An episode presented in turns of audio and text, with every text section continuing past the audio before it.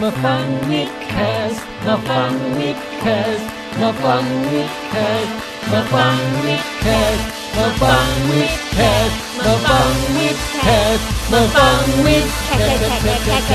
สมาฟังวิดแคสมาฟังวิดแคสกับผมแทนไทย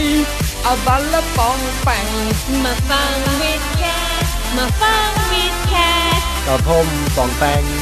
อาบันและแทนไทย อาบัลนมใหญ่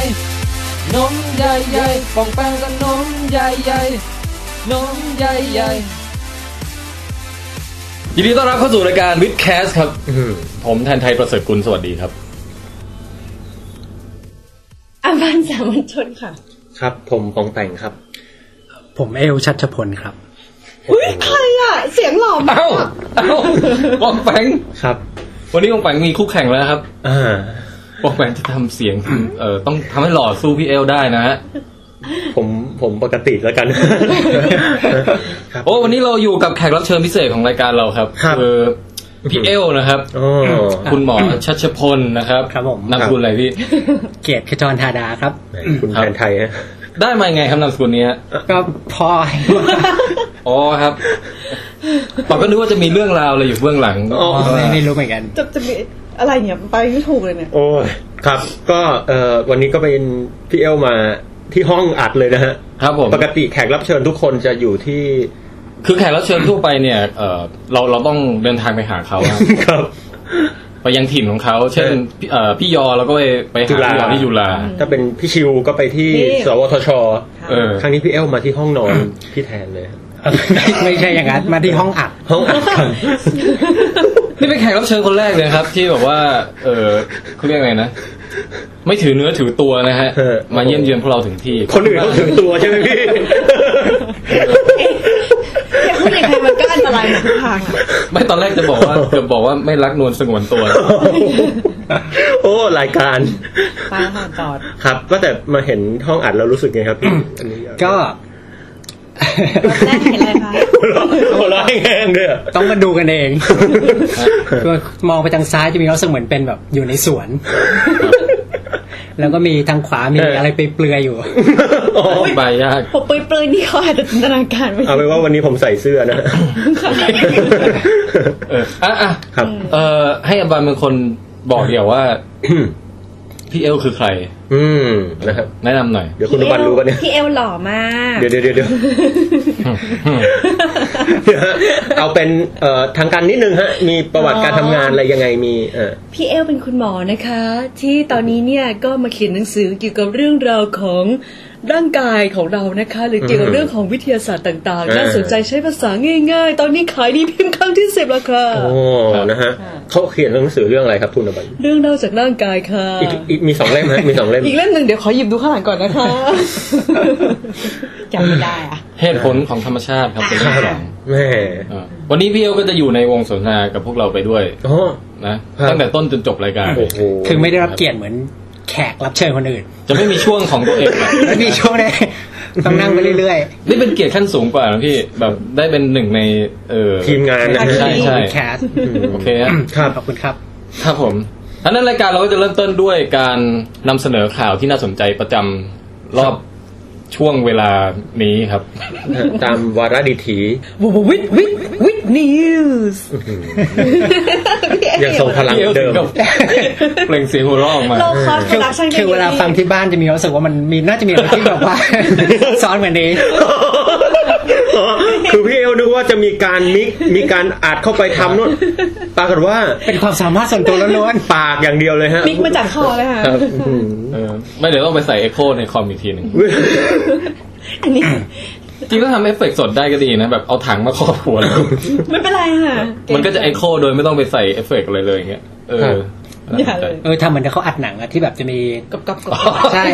แล้วก็มีหักหัก คือเวลาไฟไฟไหม้ก็จะเอากระดาษมาขยำ ขยำกึกๆหนังสือพิมพ์อ่า เอออย่างเงี้ยนี่คือเสียงเปลวไฟ เขาบอกว่าอย่างอย่างสมมติมีดแทงคนเนี่ยก็จะใช้แทงแตงโม เขาเหรอ มันจะคล้ายที่สุด อุ้ยพี่เอลรู้ด้วยเนี่ย อ่าก็ใช้ทำหนัง อืม ครับ ความจริงน่าสนใจเหมือนกันนะ เอาถั่วเขียวมาโรยอะไรอย่างเงี้ย ตัวเขียวนี่เป็นเสียงอะไร เสียงฝน ฝนตก ปะ วะฮะ อ๋อเหรอ อืมแล้วเสียงกะลาเอาไปทำเสียงม้าวิ่งแบบกบกบกบกบกบ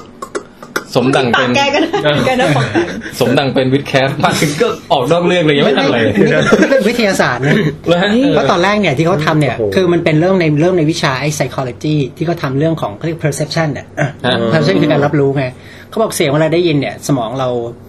สมองคือเสียงเวลามันมีสองอย่างคือ sensory กับนอกเรื่องไปปะ ไม่ไม่ไม่ ครับ เอาเลยพี่ มันเป็นอย่างนี้ยครับ พี่นี่ไม่รู้ตรงประเด็น คือจริง ๆ มันมาจากวิชาเนี่ยแหละจิตวิทยาที่เขา อ๋อ จิตวิทยามันจะมีเวลาคนพูดถึงจิตวิทยาเขาจะนึกถึงแบบเออโรคจิตเรื่องของอะไรอย่างงี้จริง ๆ มันจะมีเรื่องของเขาเรียก perception เรื่องการรับรู้ อืม ซึ่งตรงนี้เขาจะแบบการรับรู้หมายถึงว่าเราได้ยินเสียงหนึ่ง ครับ สิ่งที่เรารับรู้เนี่ย มันไม่ไม่จำเป็นต้องไปด้วยกันเสมอ อ้าว ทีนี้เวลามันก็เลยหลอกไงเขาบอกว่าอย่างสมมติเราเห็นภาพภาพหนึ่ง ครับ อย่างเช่นเนี่ยเสียงขยำกระดาษนี่เขาใช้จริงๆนะแบบ ครับ ฮอลลีวูดเนี่ยเขาขยำกระดาษเลย อืม อันนั้นสุพิมพ์มาขยำขยำเป็นเสียงเปลวไฟ แล้วก็มี อย่างที่แบบว่าแทงแตงโมเนี่ย ฮะ ก็เป็นแทงแทงคนจริง ๆ เสียง อ๋อ เวลาแทงคนชุกชุกเนี่ยเขาก็ใช้เสียงแทงโม ครับ จึกจึกแล้วก็มีอย่าง ซึ่งจริงๆไม่มีใครรู้ว่าเสียงแทงคนจริงมันเป็นยังไงใช่ไหม อาจจะไม่มีก็ได้หรืออาจจะ คิดว่ามีนะ เออ อ๋อ แล้วก็มีนั่นกระดูก หัก กระดูกเสียงกระดูก เออ ครึกเนี่ยเขาจะใช้ไอ้ตัวไอ้ผักเซลลารี่อะมาถึงแล้วก็จับบัน ผั ทึ ก ก ก้านแข็งๆอะ อ๋อ ผมเหมือน แล้วถ้าเราหลับตาแล้วดูภาพเนี่ย สมองเราจะจับสองภาพเนี่ยเข้าด้วยกัน อ๋อ เดี๋ยวพี่หลับตาแล้วดูภาพนะแล้วยังไง ไม่ใช่ วะ ไม่ใช่ผู้ผิด หลับตาแล้วฟังเสียง เวลาเราดูภาพ แล้วเราฟังเสียง อ๋อครับ บอก อ๋ ว่า อ เกรง มันจะลิงก์เข้ามาด้วยกัน แขนิดนึง ฮะ คือถ้าฟังถ้าบอกว่าถ้าฟังเดี่ยวๆแบบเอาเซลลอะไรนะเซลลารี่มาหักปุ๊บเนี่ย แหวกเนี่ยเออเราเราอาจจะไม่รู้สึกมันเหมือนอะไรเท่าไหร่ แต่ว่าการสองอย่างผสานกันปุ๊บเห็นรูปเอ่อ คน จาพนมหักกระดูกอย่างเงี้ย แล้ว ใช่ ก็มี แล้วเกิดเสียงขึ้นในจังหวะเดียวกัน เอางี้เอางี้คือเขาบอกว่าอย่างเวลาเราคนทั่วไปเราเคี้ยวฟังเสียงเนี่ยเราคือเรียกว่าเสียงคือมาจากหู ครับ ตาคือได้ยินถูกไหม อ่า แล้วก็สัมผัสคือผิว ครับ ทีนี้มันจะมีแทนที่อธิบายมันแม็กเกิร์กเอฟเฟกไอ้ที่แบบฟังกัน อืม คือจริงๆ เขาจะบอกประสาทสัมผัสของคนเนี่ยมันไม่ปมมันมันไม่ได้แยกกันเลย มันปนกัน ทุกอย่างมันเข้าไปแล้วสมองเนี่ยเอาพวกเนี้ยเข้ามาแล้วมิกซ์ Mix ด้วยกัน อืม แล้วก็ค่อยส่งออกมา โอ้โห เพราะฉะนั้นว่าเราได้ยินอย่างหนึ่งได้ยินเห็นอย่างหนึ่งเนี่ย มันจะมันจะบิดเบือนกันได้ ครับโอ้นี่น่าสนใจนะฮะเนี่ย เห็นไหมวันนี้แขกรับเชิญของเรา VIP จริง นอกเรื่องตั้งแต่แรก ๆ ไม่ใช่หมายถึงว่าสามารถที่จะอธิบายได้ไหมแต่ความเบ้ออะไรอย่างนี้ยที่เกิดขึ้น ทุกอย่างเริ่มจากป๊อบป๊อบไอ้ยป๊อบป๊อบป๊อบ วิทย์ เนี่ยเหรอฮะ นิวส์ถูกต้อง แหม ประทับใจนะเนี่ย เป็นไงคุณบานภูมิใจนะฮะ ภูมิใจมากเลย ครั ค่ะ บ แต่ว่าจริงๆข่าวเรามีข่าวใหญ่นะฮะ ฮะ ต้องรายงาน กลับมาสักทีโอ้ฮะ ข่าวอะไรคะ คือจริงๆน่าจะเป็นข่าวที่ทุกคนได้เห็นทางทีวีอะไรกันไปแล้วนะ โอ้ แต่ถ้าใครยังไม่เห็นนะฮะ ครับ เมื่อวันที่ ฮะ 15 กุมภาพันธ์ที่ผ่านมา โอ้หลังวันวาเลนไทน์หนึ่งวันฮะ อ๋อ มีอุกกาบาตครับ ครับ ถล่มรัสเซียครับ ผู้บาดเจ็บแต่ไม่ล้มตายนะฮะ เออ มีผู้บาดเจ็บถึงกว่า 1,000 คน ฮะ โห ผมปันคิดว่าเออทุกคนเขาน่าจะรู้กันหมดยัง บางคนไม่รู้พี่ ผมเห็น ถ้าไม่รู้ก็ฟังไว้ นะ ตอนนี้เป็นครั้งแรกนะครับ ว่าเกิดข่าวใหญ่ขึ้นในรอบไม่นานที่ผ่านมานี้ ครับ โอ้โห คือ เหมือนในหนังเลย ต้องบอกนิดนึงครับว่าเออวันวันที่ 14 เนี่ย ผมขึ้นดอยไปอบรมครูนะฮะ ครับ ของสถาบันนะฮะพอวันที่ 15 เนี่ยจู่ๆก็พนักงานประชาสัมพันธ์ก็บอกผมว่าบองแผงมาดูนี่หน่อยดิ นี่อะไรเนี่ย ผมก็บอกว่า อ๋อหนังนะพี่คงเป็นหนัง คลิปใช่ไหมคลิป ใช่ครับเป็นคลิป วิ วิ ดี ดี โอ โอฮะผมบอกคงเป็นหนังเรื่องใหม่อะครับ ฮะ ก็ ชงโง่ น่าน่าสนใจนะฮะพี่อะไรเงี้ยฮะ เออ ก็บอกเฮ้ยไม่นะพี่ว่าแต่เพื่อนเขาบอกว่านี่เรื่องจริงนะเป็นอุกกาบาตถล่มลงมา พี่อุกกาบาตอะไรมันจะถล่มขนาดนั้น มันไม่ใหญ่ไม่อะไรขนาดนี้หรอกพี่มันไม่ใช่ของจริง เออ ถ้ามันเป็นของจริงผมยอม เอาไงดี พี่เอาเงินเดือนผมไปเลย สวยละสวยละ ครับ ค่ะ แล้วตอนนี้เป็นไงคะหมด ตูด ก็เป็นของจริงฮะ คือลักษณะเป็นไงฮะเป็นแบบ เออ ท้องฟ้า ภาพที่เห็นนี่คือท้องฟ้าตอนกลางวัน หรือเอ่อค่อนไปทางเย็นนิดหนึ่งอะนะฮะ ฮะ เอ่อมีแสงสว่างวาบขึ้นมา แล้วก็วิ่งออกมาเป็นทางนะฮะตรงหัวของแสงสว่างนั้นเป็นก้อนกลมๆแล้วก็มีเส้นออกมาคล้าย ๆ กับเอ่อซุนโงคูปล่อยพลังอะฮะ เออ เป็นพลังขึ้นเต่าอะฮะ โอเค ปึ้ง ออกมา ควันนี่แบบเป็นขาวเต็ม ควัน เป็นเส้น ขาว ไปเลย คว้างราวกับเปลวไฟที่ลุกติดอยู่กลางอากาศนะครับ แกไปเขียนหนังสือได้เลยเนี่ยเออ ตอนนั้นก็เอ่อคนที่ถ่ายนี่ก็แบบเอ่อสั่นแบบดูเรียวสมจริงอะฮะผมก็นึกว่ากำลังดูหนังพวกแบริโปรเจกต์อะไรพวกเนี้ย ฮะตอนนั้นไม่คิดว่าจริงนะครับจนกระทั่งเอ่อหัวหน้าและพี่แทนติดต่อมาบอกว่าเออพี่แทนบอกว่าอ่ะเอาข่าวมารายงานหน่อยสิ เอออ อะไรอย่างนี้ แล้วก็เออเดี๋ยวนั้นลำดับเหตุการณ์คือพอพอตอนแรกมองไปที่บนฟ้าก่อนจะเห็นเส้นพุ่งมาก่อน ครับ หลังจากนั้นเกิดแสงสว่างว่าบวูบแบบแสบตามากฮะ ครับ แล้วหลังจากนั้นอีกสักพักหนึ่งอ่ะถึง ก็ ค่อย จะมี มีเสียง เสีย อ่าอันนี้คือซีเควนซ์ที่ถูกต้องนะฮะ เสียงแบบปุ้มแล้วหลังจากนั้นก็เพลงเพลงเพลงเพลงเพลง ครับ ก็คือแบบคนบาดเจ็บจากกระจกแตกบาดนี้ใช่ไหม ใช่ ในตอนแรกผมนึกว่าคนที่บาดเจ็บครับพี่เอลและพี่แทนและพี่อบันฮะตอนแรกผมนึกว่าคนที่บาดเจ็บเนี่ยเกิดจากการที่อุกกาบาตมันวิ่งมาชนตัวครับ พี่นึกว่าทักตอนแรกที่อ่านบอกว่าแบบเหมือนกับแบบอะไรนะ แคชชวตี้สี่ร้อยพี่ก็แบบนึกว่าอุกกาบาตลงแบบทับบ้านระเบิดตุ้ง ครับ ตุ้ง เอออ อะไรอย่างเงี้ย ฮะ ปรากฏเขาบอกไม่เกี่ยวเลย ครับ ใช่ไหมเป็น นะฮะ อะไรโซนิกอะไรวะ เออเออเดี๋ยวข้อมูลตะกี้เรายังไม่พูดถึงชื่อสถานที่ฮะ ครับ เป็นเมืองแห่งหนึ่งนะครับ ที่รัสเซียประชากรประมาณหนึ่งล้านกว่า ชื่อเมือง ชื่อบอก เชยาบิงสกี้ โอ้ เชยาบิงสก อืม นะฮะ มีสะกดตัวอ่านด้วยเหรอ เชยาบิงส กี้นะฮะก็ประมาณนี้ฮะ แล้วก็ เอ่ออะไรที่น่าสังเกตจุด ขำอะไรกันเลย เชฟบิส เช กี้ ยาบิง เชยาบิง ครับ ที่น่าสังเกตอย่างที่หนึ่งก็คือว่า เรื่องนี้มันชื่อเบอร์เบอร์นะฮะ มันมีคลิปขึ้น YouTube เร็วมากอะ อ๋อ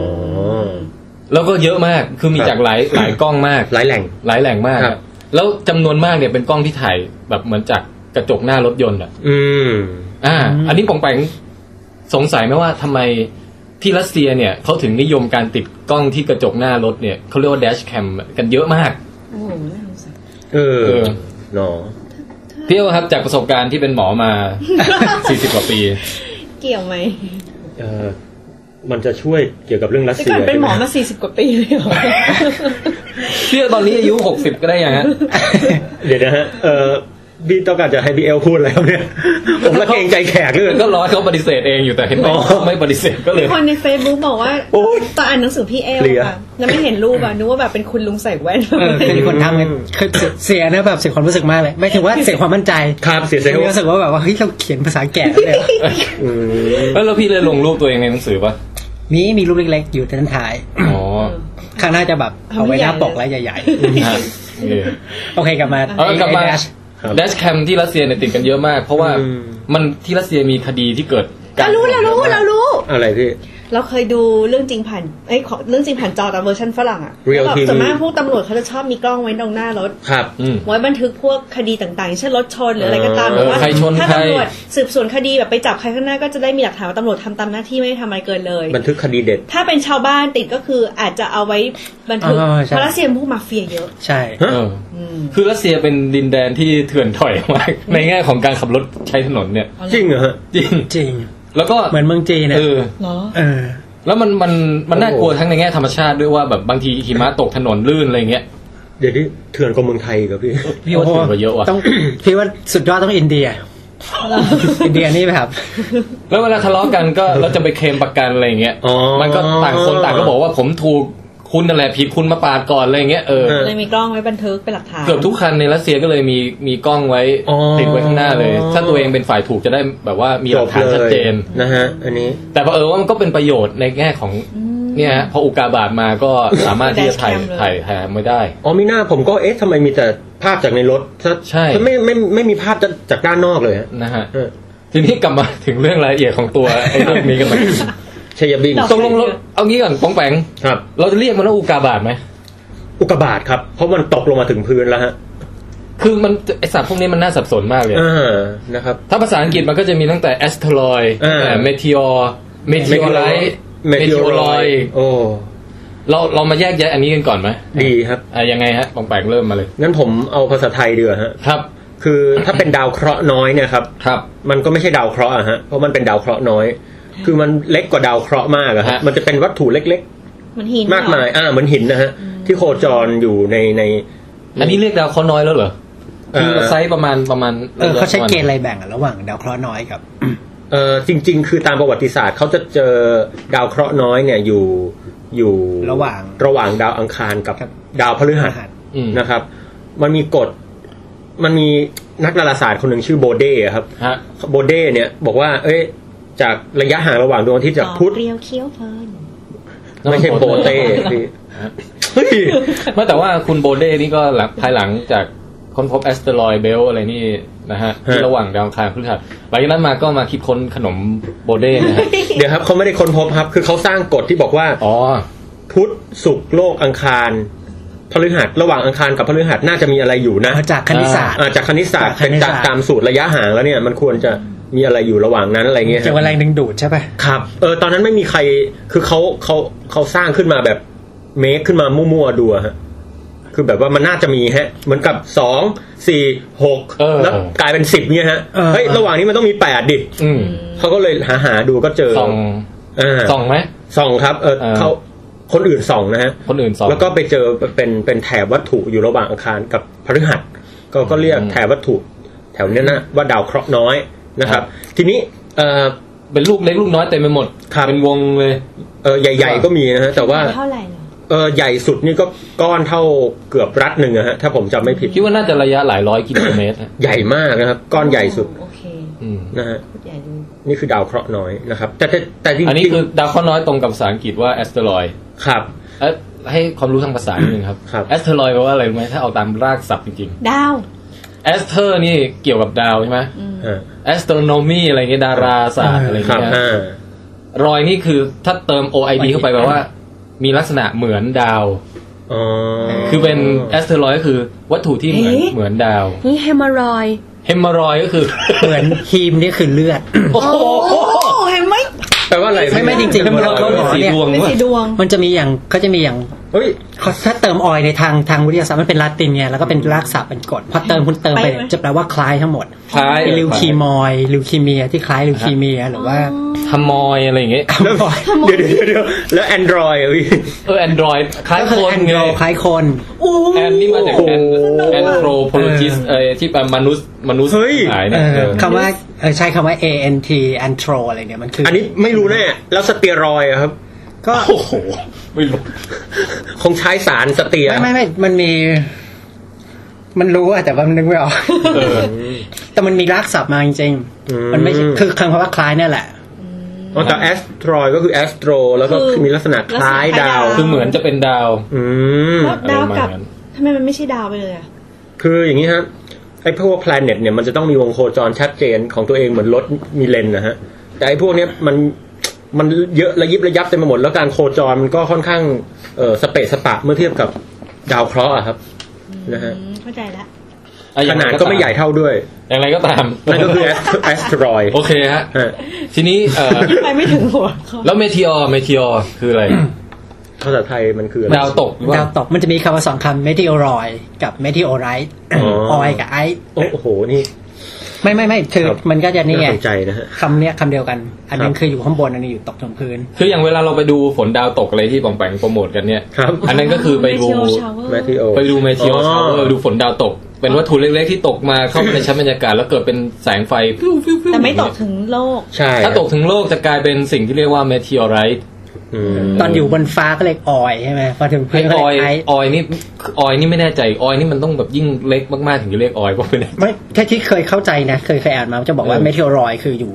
ยังอยู่บนฟ้าอยู่ ฮะ แต่พอลงที่พื้นแล้วไปเก็บมาแล้วส่วนแล้วเขาจะเรียก meteorite อ่า คือเปลี่ยนจากออยเป็นไอซ์ คือที่พูดมาทั้งหมดเนี่ยผมช่วยแค่อันเดียวว่าถ้าตกมาถึงพื้นแล้วถึงจะจึงจะเรียกว่าเมทีออไรต์ ครับ แต่ไอส่วนเมทีออร์กับเมทีออรอยนี่ยังงงๆอยู่ ขอให้ความรู้เป็นภาษาไทยแล้วกันนะครับ ได้ ก็คือว่าเอ่อถ้าเกิดเราเห็นดาวตกนะครับ ไอ้พวกนี้มันจะเป็นวัตถุเท่าเม็ดทรายเท่านั้นนะฮะ ฮะ พอตกเข้ามาก็สว่างวาบแล้วก็สลายฟิวไปเลย ครับ นะครับ อย่างนี้คือดาวตกฮะ เม็ดทรายเลยเหรอ เม็ดทรายเลยครับ โอ้โห เม็ดทรายพวกนี้มันเร็วมากครับ ไม่ใช่รางวัลที่โลกเหรอ ตกลงมาใช่ คือข ฮะ นาดมันเล็กมาก เล็กเท่าเม็ดทรายเนี่ยฮะ คือเคยรู้ว่ามันเล็กนะแต่คิดว่ามันจะก้อนหินก้อนอะไรไม่คิดว่าจะแบบขนาด อ่าทีนี้ถ้าเกิดว่าเดี๋ยวขอพูดต่อสักนิดหนึ่งนะ เอาเอาเอาเลยเลย ความเร็วมันสูงมากทำให้เราเห็นเป็นแสงสว่างจ้าสุดๆนะครับ พลังงานความเร็วกับมวลเม็ดทรายเนี่ยพอคำนวณมาแล้วมันเหมือนรถสิบล้อวิ่งมาเร็วๆเลยนะฮะ อืม เมื่อเมื่อเมื่อคำนวณดูแล้วเนี่ยนะครับ คือพลังงานอาจจะอยู่ได้ที่ขนาดหรืออาจจะอยู่ได้ที่ความเร็ว อ่ามันมันอยู่ที่ทั้งทั้งที่มวลสารแล้วก็ทั้งที่ความเร็ว ถ้าถ้าพี่ยืนอยู่แล้วไอ้เม็ดทรายเนี่ยฟุบใส่หัวพี่นี่เกิดอะไรขึ้น โอ้ ไม่รู้อะพี่ ทะลุไหม มันไม่ลงมาถึงหรอกถ้าเป็นเป็นแค่เม็ด คื ท อ ราย คือ อะ หรอ ใช่นะฮะทีนี้เอ่อไอ้พวกนี้มันจะสลายตัวก่อนถึงพื้นโลกนะครับ แต่ขนาดเท่าเท่าเท่าก้อนก้อนก้อนหินเล็ก ๆ ที่อยู่ใส่ในอุ้งมือเราได้ก็มีฮะไอ้พวกเนี้ยจะเห็นเป็นลูกครับเขาเรียกไฟบอล มาเป็นลูกมาเลย ฮะเขาเรียกฟัน อัน บอ นี้ ล ตายได้ ฮะ เลย อะไรนะฮะ อันนี้ถ้าโดนหัวตายได้แน่ เฮ้ยน ก็ก็ไม่มาถึงพื้นอยู่ดีครับ อ๋อเหรอ ฮะแต่ถ้าเกิดมันตกมาถึงพื้นเมื่อไหร่เนี่ยฮะเขาจะเรียกว่าอุกกาบาตครับ ๆอ๋อ เออ แล้วไอ้ก้อนเนี่ยก็คือก้อนอุกกาบาตนะฮะ อย่างนี้เวลาถ้ายังลอยอยู่ในอวกาศ เราจะถ้าเรียกให้ถูกเลยตามหลักวิทยาศาสตร์เลย คือต้องเรียกเป็นดาวเคราะห์น้อยใช่ไหม เออ ถ้าใหญ่ๆแล้วลอยอยู่ในโอกาส ถ้าดาวเคราะห์น้อยมันจะต้องไปอยู่ระหว่างดาวอังคารกับดาวพฤหัสนะ อ๋อ ฮะ ถ้าอ หรื ยู่ อว่า นอกเหนือจากนั้นก็ หรือหรือว่ามีวงโคจรที่คือคือบางทีมันไม่อยู่ในใน อ๋อ ในแถบนั้นเป๊ะอะฮะแต่ถ้าขนาดมันใหญ่เกินประมาณระดับหนึ่ง ซึ่งผมไม่รู้เท่าไหร่นะครับเขาก็จะเรียกดาวเคราะห์น้อย แต่ถ้ามันเล็กกว่ามันก็จะเรียกว่าเศษหินเศษอะไร คือ ไม่ เพ เรียก ราะว่า ชื่อมัน เพราะว่าบางทีอ่ะเอ่อในในคนทั่วไปเวลาเราพูดอุกกาบาตเราก็นึกถึงไอ้พวกลูกที่ลอยยังคงลอยอยู่ด้วยไงคืออนอก อ๋อ นอกเหนือจากที่ตกมาแล้วอย่างเงี้ย คือเอางี้คือ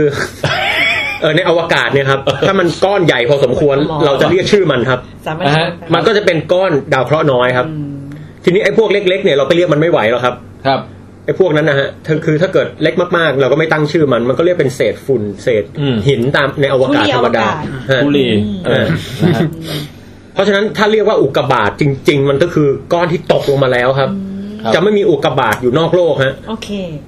โอเค นี่คือศัพท์ทางเทคนิค อ่า แต่ว่าปกติเราใช้เราใช้ก็ใช้กันแบบ อุกกาบาตนอกโลกกำลังลอยอยู่เต็มไปหมด อันนี้ไม่ไม่ใช่นะฮะ ก็ต้องแยกว่ามันคนละภาษาคนละแบบกัน ครับขอบคุณมากครับที่เป็นเป็นแขกรับเชิญที่ทำหน้าที่พิธีกรด้วยมาช่วยฮะ เอาล่ะทีนี้ไอ้ไอ้พวกที่เป็นกลายมาเป็นดาวตกที่เห็นเป็นฟิวฟิวๆตกมา อันนี้คือตกไม่ถึง ใน พื้น ท้องฟ้ายามค่ำคืนเนี่ยนะค ครั รับบ อาจจะไม่ใช่วัตถุที่มาจากธรรมชาติก็ได้ อาจจะเป็นเศษดาวเทียม อ๋ออ อะไรก็ได้ใช่ไหคมรับ นิวเอเลียนนี้ตกใจ เอออันนี้ก็เป็นอีกลักษณะหนึ่ง ครับ ซึ่งขยะอวกาศเนี่ยก็เป็นเรื่องเป็นประเด็นที่ น่าสนใจนะฮะตอนนี้มั น่าน ส เยอะนมาใจและ ก น่าซีเรียสด้วยว่า มันเยอะมาก มันมีเยอะขึ้นเรื่อยๆจนกระทั่งว่า ไม่แน่ต่อไปเนี่ย เอออาจจะเป็นปัญหาได้อ่ะม คือต้องบอกว่าวงโคจรของพวกดาวเทียมเนี่ยฮะกว่ามันจะอยู่ในวงโคจรที่เสถียรนี่มันต้องโคจรเร็วมากครับไม่งั้นมันตกฮะคือถ้าเกิดโคจรช้ามันตก โคจรเร็วเกินไปมันก็ เหมือนกับการเหวี่ยง ใช่ มี ฮะ เชือกเหวี่ยงบางอย่างให้มันได้ก็ต้อง ฮะโควงโคจรที่เสถียรค่อนข้างเร็วมากเพราะฉะนั้นไอ้พวกเศษขยะพวกเนี้ยครับบางทีหลุดออกมามันก็ยังเร็วอะครับ ถ้าผมไปสร้างสถานีอวกาศหรืออะไรออกมานี่แบบเออชนเข้ามาทะลุเป็นรูปุ๊บได้เหมือนกันนะครับ อืม กลัวมาก ก็เป็น โอเค หลังจากที่เราแบบไปทางนู้นทางนี้มาเยอะ คราวนี้เราจะค่อนข้าง บีบเข้ามานะ เราจะค่อนข้างบีบเข้ามาให้เนื้อเรื่องมันเอ่อเกี่ยวข้องกับเหตุการณ์อุกกาบาต เอ้ยจะเรียกผิดดีกว่า เรียกมันว่าอะไรดีวะ ดาวตก ดาวตกที่รัสเซีย อุกกาบาตที่ เออ เอออุกกาบาต ออกมาแล้ว เออ ระหว่าง ที่รัสเซียนะฮะ ว่าตกลงมันอย่างไร ครับ กันแน่รายละเอียดนะฮะ อันดับที่หนึ่งที่เรารู้แล้วนะตอนนี้ก็คือว่า โอ้ ขนาดของไอ้ลูกเนี้ยที่ตกมาเนี่ย มันประมาณสิบห้าเมตร อืม ฮะ สิบห้าเมตรก็คือ เอ้ย จริง ๆ ตอนนี้เขาขยายขนาดมันขึ้นมาอีกหน่อยเป็นสิบเจ็ดเมตรละ เออ สิบเจ็ดเมตรฮะ ครับ ใหญ่เนาะ สิบ ใหญ่ เจ็ดเมตรประมาณไหนได้ เออที่เท่าที่เขาเทียบดูในในเว็บไซต์นะฮะก็เกือบครึ่งหนึ่งของของความยาวเครื่องบินนะฮะ อืมโบอิงด้วยไหม โบอิงฮะโบอิงเจ็ดสี่เจ็ดฮะ ก็เป็นอะไรที่ รถเมย์สองคันได้ไหม อ่าประมาณนั้นเลยครับ เออ ประมาณนั้นเลยฮะ เทียบเทียบกับสนามเทนนิสได้ไหม ก็ก็พอได้แต่เล็กกว่านิดนึงฮะ สนามคอร์ตแบบ เอาไป คอร์ตแบบ เอาไปวางไว้ข้างในได้ เออ มัน ครับ มันมันมันละเอียดเกินอะ เอาเป็นว่าใหญ่อะฮะ เออ ใหญ่ฮะ ฮะ ใหญ่กว่าบ้านบางแปงไหม โอ้แน่นอนสิครับ บ้านบางแปงนี่ไม่ถึงสิบเจ็ดเมตรนะฮะ ไม่ถึงครับผมฮะ จากจากหน้าบ้านถึงหลังบ้านนี่ประมาณสามเมตรได้ไหม ไม่ไม่เยอะเกินครับ อ่า เอานี้เองอ่ะเอานี้อบันอบันอยู่อพาร์ตเมนต์ใช่ไหมฮะ ครับ ห้องอบันเนี่ย กว้างผมว่าไม่น่าเกินห้าถึงหกเมตรอ่ะ น่าจะสักสองเมตรไม่ใช่เหรอไม่รู้เรื่องเรื่อง ก็บอกสิบเจ็ดเก้ายาวๆไง อืม ประมาณ เพราะฉะนั้นไอ้รูปเนี้ยใหญ่กว่าห้องกระบัน 18 แน่นอนอ่ะ อืม ใหญ่กว่าน่าใหญ่กว่าห้องที่เราอยู่ตอนนี้แน่นอนอ่ะเอ อื ออ มครับ อืมแล้วเกตั้งแต่ตอนพี่เขาบอกว่าเท่ากับรถเมย์สองคันแล้วแหละ โอเค เออว่ะ ไม่ต้องเปรียบเทียบอะไรมากเล ไป ย ไกลบ้านคนนู้นคนนี้ น้ำหนักประมาณเขาประเมินไว้แล้วประมาณหมื่นตันนะฮะ อืม ประมาณหมื่นตันนะเออระหว่างที่มันพุ่งเข้ามาเนี่ยครับ ฮะ กำลังจะเข้าสู่ชั้นบรรยากาศเราเนี่ย โอ้ ความเร็วมันสูงมากนะมงแปง อ่า ประมาณเท่าไหร่ฮะ เอ่อประมาณ 30 กิโลเมตรต่อวินาทีฮะ คือวินาทีนะไม่ใช่ไม่ใช่ต่อ วิ ชั่วโมง นาทีฮะสามสิบกิโลอะฮะหนึ่งสองสามฮึบสามสิบโลละ เร็ แล้วสามสิบโลนี่จากไหนไปไหนได้ ไม่เป็นไร นึกออก จากวัชรพลไปเกือบธรรมศาสตร์ จริงเหรอสามสิบโลอ่ะ น่าจะ แล้วคนอื่นเขาจะรู้ไหมอาจารย์ว่าเรา ก็นั่น ไป น่ะสิก็ ทำอะไร ไม่เป็นไรหรอกนะ ฮะก็ลองไปกะดูอะฮะสามสิบโลต่อวินา เรา ที เปลี่ยนเป็นกิโลต่อต่อนั่นได้ไหมต่อชั่วโมง ชั่วโมง ก็ประมาณสามหมื่นหกพันคูณสามก็เอ่อหกสามสิบแปดทดหนึ่งเก้าสิบประมาณแสนแสนแสนแสนกิโลเมตรต่อชั่วโมงปาดเลยฮะ เร็วมาก แล้วอวกาศเนี่ยมันว่างเปล่าใช่ไหม เออ มันพุ่งเข้ามาด้วยด้วยความเร็วขนาดนั้น พอมันมาเจอชั้นบรรยากาศโลกมันเหมือนอยู่ดีๆแบบ คือเหมือนเหมือนเราโดดเอาพุงกระแทกน้ำอ่ะอย่างนั้นแหละ เจ็บมาก แล้วมันคือเหมือนกับแบบเหมือนชนผนังเลยอะ ครับ เข้ามาเข้ามาเร็วขนาดนั้น พูดง่ายๆคือถูกต้านนั่นเองนะฮะ เออถูกอากาศเนี่ย ต้านปึ้งเข้าไป ครับ แล้วความเร็วมันลดลงอย่างรวดเร็วมากเอ เอ อ อ แล้วพลังงานเหล่านั้นเนี่ยก็ถูกแปลงไปเป็นความร้อนและแสงสว่างที่แบบเปรี้ยงปร้างออกมาจากจากไอ้ที่เราเห็นบนฟ้าเนี่ย ครับ เออ ซึ่งตอนที่มันเสียดสีกับอากาศเนี่ยครับ มันก็ ครับ จะเกิดความร้อนมากเลยนะฮะ พอมันเข้ามาปุ๊บมันพุ่งเข้ามาเร็วมันอัดอากาศใช่ไหมอากาศเนี่ยพอถูกอัดมันจะร้อนเหมือนอบันลองนึกภาพเอ่อปั๊มจักรยานอะปั๊มเป็นนานๆหลอดมันจะร้อนนึกออกปะ โอ้ เออนะ จ้ะ มันจะร้อนอย่างนั้นอะทีนี้พอมันร้อนแบบโคตรร้อนอะไอตัวหินนั่นมันก็แบบว่าร้อนไปด้วยไง อืม เออ เออแล้วมันร้อนจนถึงจุดหนึ่งมันก็ แตกเป็นเสีย แต ง กปรุ้งปรุ้งปรุ้งปรุ้ง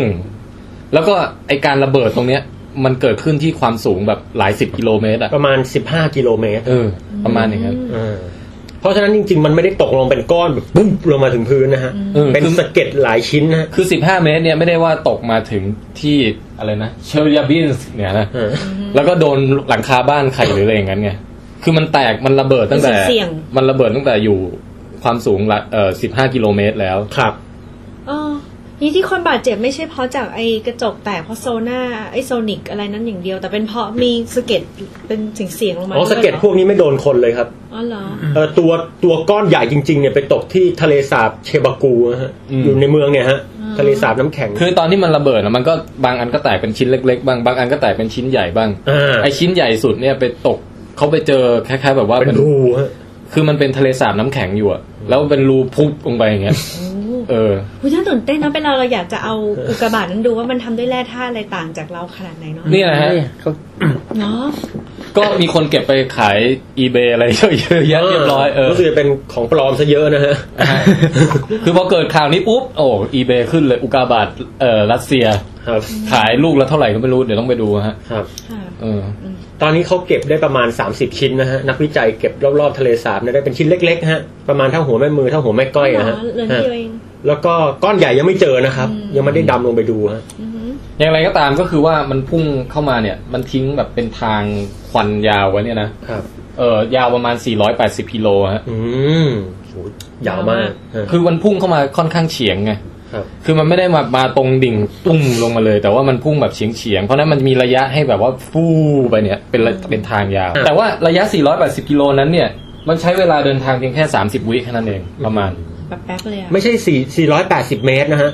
480 กิโล ครับ โอ้โห ก็มันพุ่งมาฟูแล้วก็พอ พอจบที่ไอ้สามสิบสามสิบวิเนี่ยมันถึงแบบทนแรงความร้อนไม่ไหวแล้ว ก็ถึงค่อยระเบิด แตกบุ้ม เออ ทีเนี้ยพอระเบิดตุ้มเนี่ย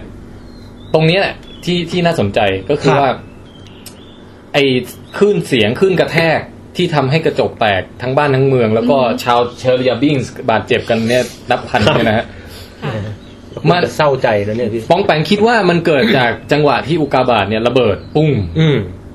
หรือว่ามันเกิดจากการที่มันเดินทางเร็วกว่าเสียง แล้วมันเกิดเขาเรียกโซนิกบูม มันต้องเร็วกว่าเสียงครับ นั่นน่ะคือแต่เสียงไอ้คลื่น คลื่นช็อคเวฟที่ทำให้กระจกแตกน่ะคือเสียงของการระเบิดของอุกกาบาต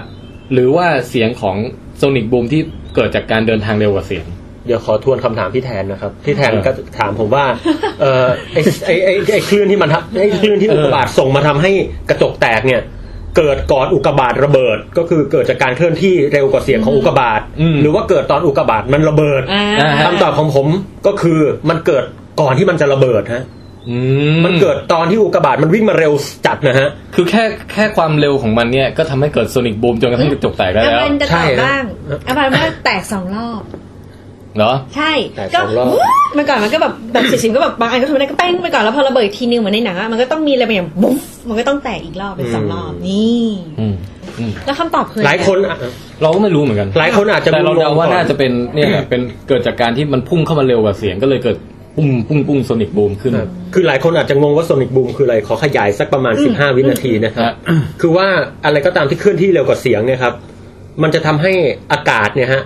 มันมันวิมันวิ่งไม่ทันนะครับ มันก็จะอัดอยู่ มันก็จะเกิดการอัดเหมือนกับผมเอามือพุ้ยน้ำในสระฮะ ถ้าพุ้ยแรงมากๆน้ำมันก็จะอัดอยู่ด้านที่มือผมเคลื่อนที่อะฮะทำให้เอ่อ พอมันอัดมากๆเข้าเนี่ยครับ มันก็จะเกิดการ ดัน ดันจนแรงดันมันจะสูงจนกระทั่งมันเกิดคลื่นแผ่ออกไปรอบๆอะครับไอ้คลื่นตัวเนี้ยเขาเรียกคลื่นช็อคเวฟหรือคลื่นกระแท ช็อก ก เวฟช็อกเวฟ นะครับ แล้วการระเบิดตรงเนี้ยเขาก็เรียกโซนิกบูมนะครับ อ๋อโอเค เหมือนที่เล่นในสต e ี t ไฟเตอร์ฮะ โซนิกบูม ครับ ซึ่งเรื่องน่าสนใจอีกอย่างที่ผมรู้เกี่ยวกับเรื่องนี้ครับพี่แทนไอ้อุกกาบาตเนี่ยฮะ เออมันมีสถานีหนึ่งซึ่งผมเพิ่งรู้ว่ามันมีเนี่ยครับ มันมีสถานีจับอินฟราซาวครับ ครับ คือมันเป็นสถานีตรวจจับเสียงที่ความถี่ต่ำกว่า 20 เฮิร์ตซ์นะ ฮะ ซึ่งหูมนุษย์ไม่ได้ยินครับ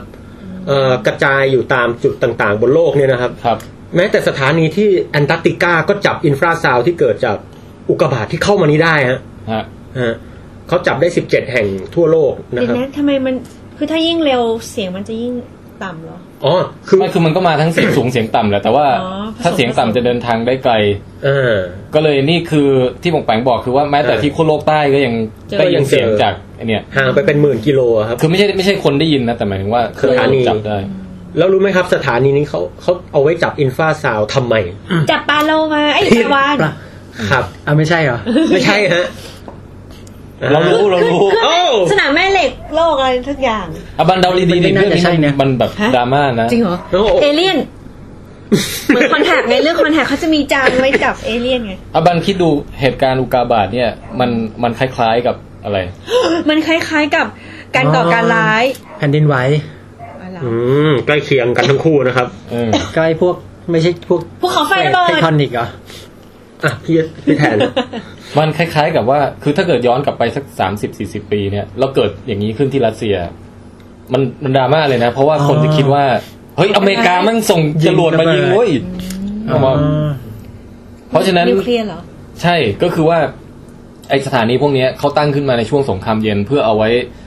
แน่ เป็นมันเป็นรู้สึกจะเป็นส่วนหนึ่ง แน่นอน ของ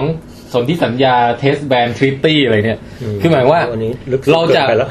เราจะพยายามไม่ให้เกิดสงครามนิวเคลียร์ขึ้นบนโลกเรานะ อ่า เพราะฉะนั้นเราจะตั้งสถานีตรวจจับไว้ทั้งโลกเลย อืม เพื่อจะดูว่ามีใครแอบทดสอบระเบิดนิวเคลียร์อะไรที่ไหนเปล่า ใช่ฮะ เออ โครงการนี้ก็คือโครงการ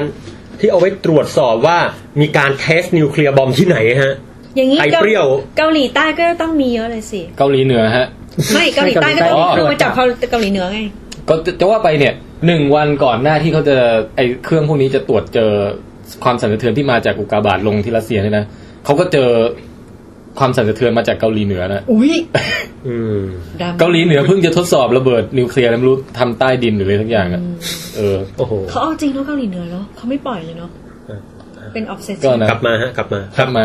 คุยเรื่องนี้ก็สนุก ก็คือเอาเป็นว่า แต่ อุปกรณ์ที่เอาไว้ตั้งเพื่อเอ่อปกติเอาไว้ตรวจสอบเกี่ยวกับทางด้านสงครามกับไอ้พวกนี้ความมั่นคง ครับ ตอนนี้ก็ไม่มีประโยชน์ในการศึกษา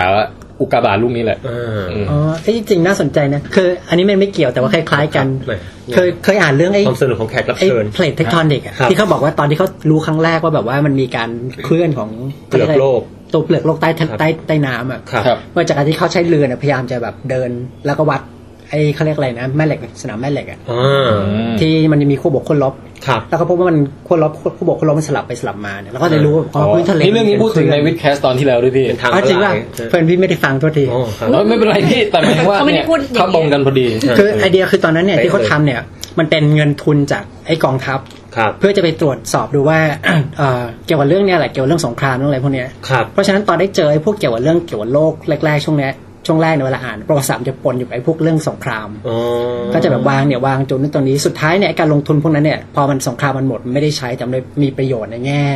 เข้าใจเกี่ยวกับโลกเนี่ยเกี่ยวกับเรื่องแผ่นดินเรื่องอะไรพวกเนี้ยมากขึ้น คือโดยที่เขาไม่ได้ตั้งใจตอนแรกใช่ไหม ไม่คือวิธีนี้ เป็น ตรงนี้มันถึงได้น่าส เชิงนสงคราม น่าสนใจ เพราะว่าพอเราศึกษาพยายามเข้าใจเกี่ยวกับโลก มันมักจะนำไปสู่เรื่องที่มันไม่เกี่ยวเลย แต่สุดท้ายเนี่ยเมื่อผ่านไป 30 ปีเราบอกโอ้ยโครงการนั้นเนี่ยจริงๆเนี่ยมีประโยชน์มากกว่า ดักจับมันเองสิเพราะว่าผลกระทบมันมันไปเรื่อย อย่างนี้ก็ควรให้เกิดสงครามสินะครับ เออ จะด้ ไม่ใช่ อ๋อ เราควรจะแข่งขันกันในทางอื่นที่ไม่มีการบาดเจ็บล้มตาย โอ้ ๆ ครับ อ่า เออ เช่น พี่แทนนี่ ซัมซุงแข่งกับ Apple เนี่ย make love not war ไม่ถ้าบริษัทแข่งกันเงี้ยเราก็ได้ผลประโยชน์นะ อ๋อ ไม่ใช่ผู้บริโภคจะได้ผลประโยชน์ไง อืม ยังไงพี่ เป็นหลักการตลาดไง ก็ ก็ ก็ซัมซุงกับ Apple ต้องแข่งกัน เพราะฉะนั้นของเขาก็จะพัฒนาขึ้นเรื่อยๆเรื่อยๆเพื่อ คือ ที่ ซัม จะ ซุ แย่ ง ง ก็ไม่ยอม Apple าคาก็ Apple ถูก ไม่ยอมซัมซุงเออ อ๋อ เราก็จะได้ประโยชน์ว่ามีนวัตกรรมใหม่ๆออกมา มี มี ให้เลือก ดูดูอย่าง มี UBC อย่างเงี้ยเป็นเจ้า ครับ เดียวมันก็จะเหมือนเดิมดักดาน อ่าแต่เดี๋ยวนะ นะ ค รัครับ บ คือเราเราเปลี่ยนจากสงครามที่เอาคนมาสู้รบกันเนี่ย ก็เป็นสงครามทางการค้าแทน ก็น่าจะได้เอฟเฟกต์ที่คล้ายคลึงกันในแง่ของการเกิดเทคโนโลยีใหม่ ครับน่าสนใจ ๆนะฮะหรือบางแผงจะเอาแบบเดิม ไม่เอาฮะ อย่างไรก็ตามครับ พี่แทนมีอะไรเพิ่มเติมไหมฮะ อ๋อมีนิดนึงฮะคำถามที่น่าสนใจมากคือทำไมเราไม่รู้ล่วงหน้าว่าไอ้ลูกนี้มันจะมา ทำไม เพราะอย่างในวันเดียวกันเนี่ยมันมีอีกลูกหนึ่งมา โดยโดยโดยโดยมีได้นัดหมาย นะ สาระหาเลย มาจากคนละทิศคนละทางกัน ครับ ไอ้ลูกนั้นเนี่ยใหญ่กว่านะฮะลูก ใหญ่กว่าเยอะเลยฮ ประมาณ 50 เมตร ฮะ ก็ประมาณใหญ่กว่ากันประมาณ 3 เท่าอ่ะ ครับ หรือว่าใหญ่กว่าจับได้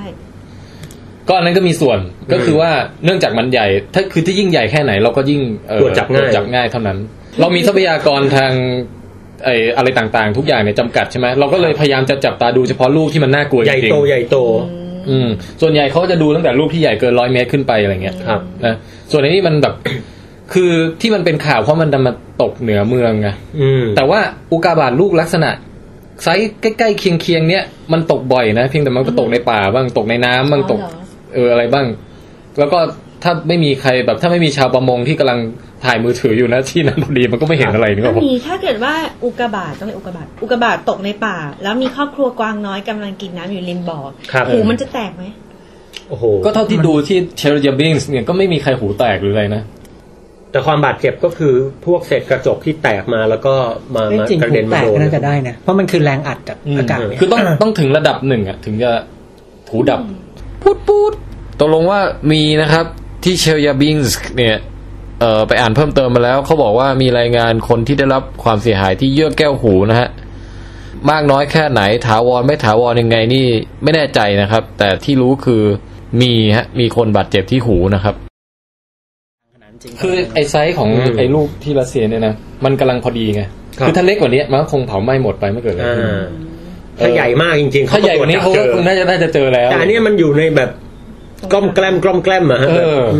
แบบม กับอีกอย่างหนึงคือมันมากลางวันนะ อ่า ถ้ามันมากลางคืนเนี่ยมันยังจะเห็นเป็นจุดที่เคลื่อนที่แบบดาวดวงอื่นอยู่นิ่งๆไงไอ้นี่เป็นจุดกำลังเคลื่อนที่มาอย่างเงี้ยมันมันอาจจะเห็นล่วงหน้าก่อนสักหลายสิบชั่วโมงหรืออะไรก็แล้วแต่ ครับ จะได้เตือนกันก่อนล่วงหน้าอะไรเงี้ย ครับ เออ แล้วมีปัจจัยอะไรอีกที่อ๋อมันเป็นอุกกาบาตที่เอ่อทำวัตถุวัสดุของมันน่ะเขาเรียกอะไรองค์ประกอบ ครับ ของมันเป็นพวกหินคาร์บอนอะไรทั่วๆไป เอออ อะไรเงี้ยเพราะนั้นมันจะสีออกมืดๆดำๆไง เป็นเหล็กแค่สิบเปอร์เซ็นต์ฮะ เออคือความแววแล้วแวววาวอะไรที่ที่แบบจะเป็นโลหะที่สะท้อนแสงเงี้ยไม่ค่อยมี ใช่ โอ้ เพราะฉะนั้นมันก็เลยมามืด แบบมามืดเลย ๆกล้องก็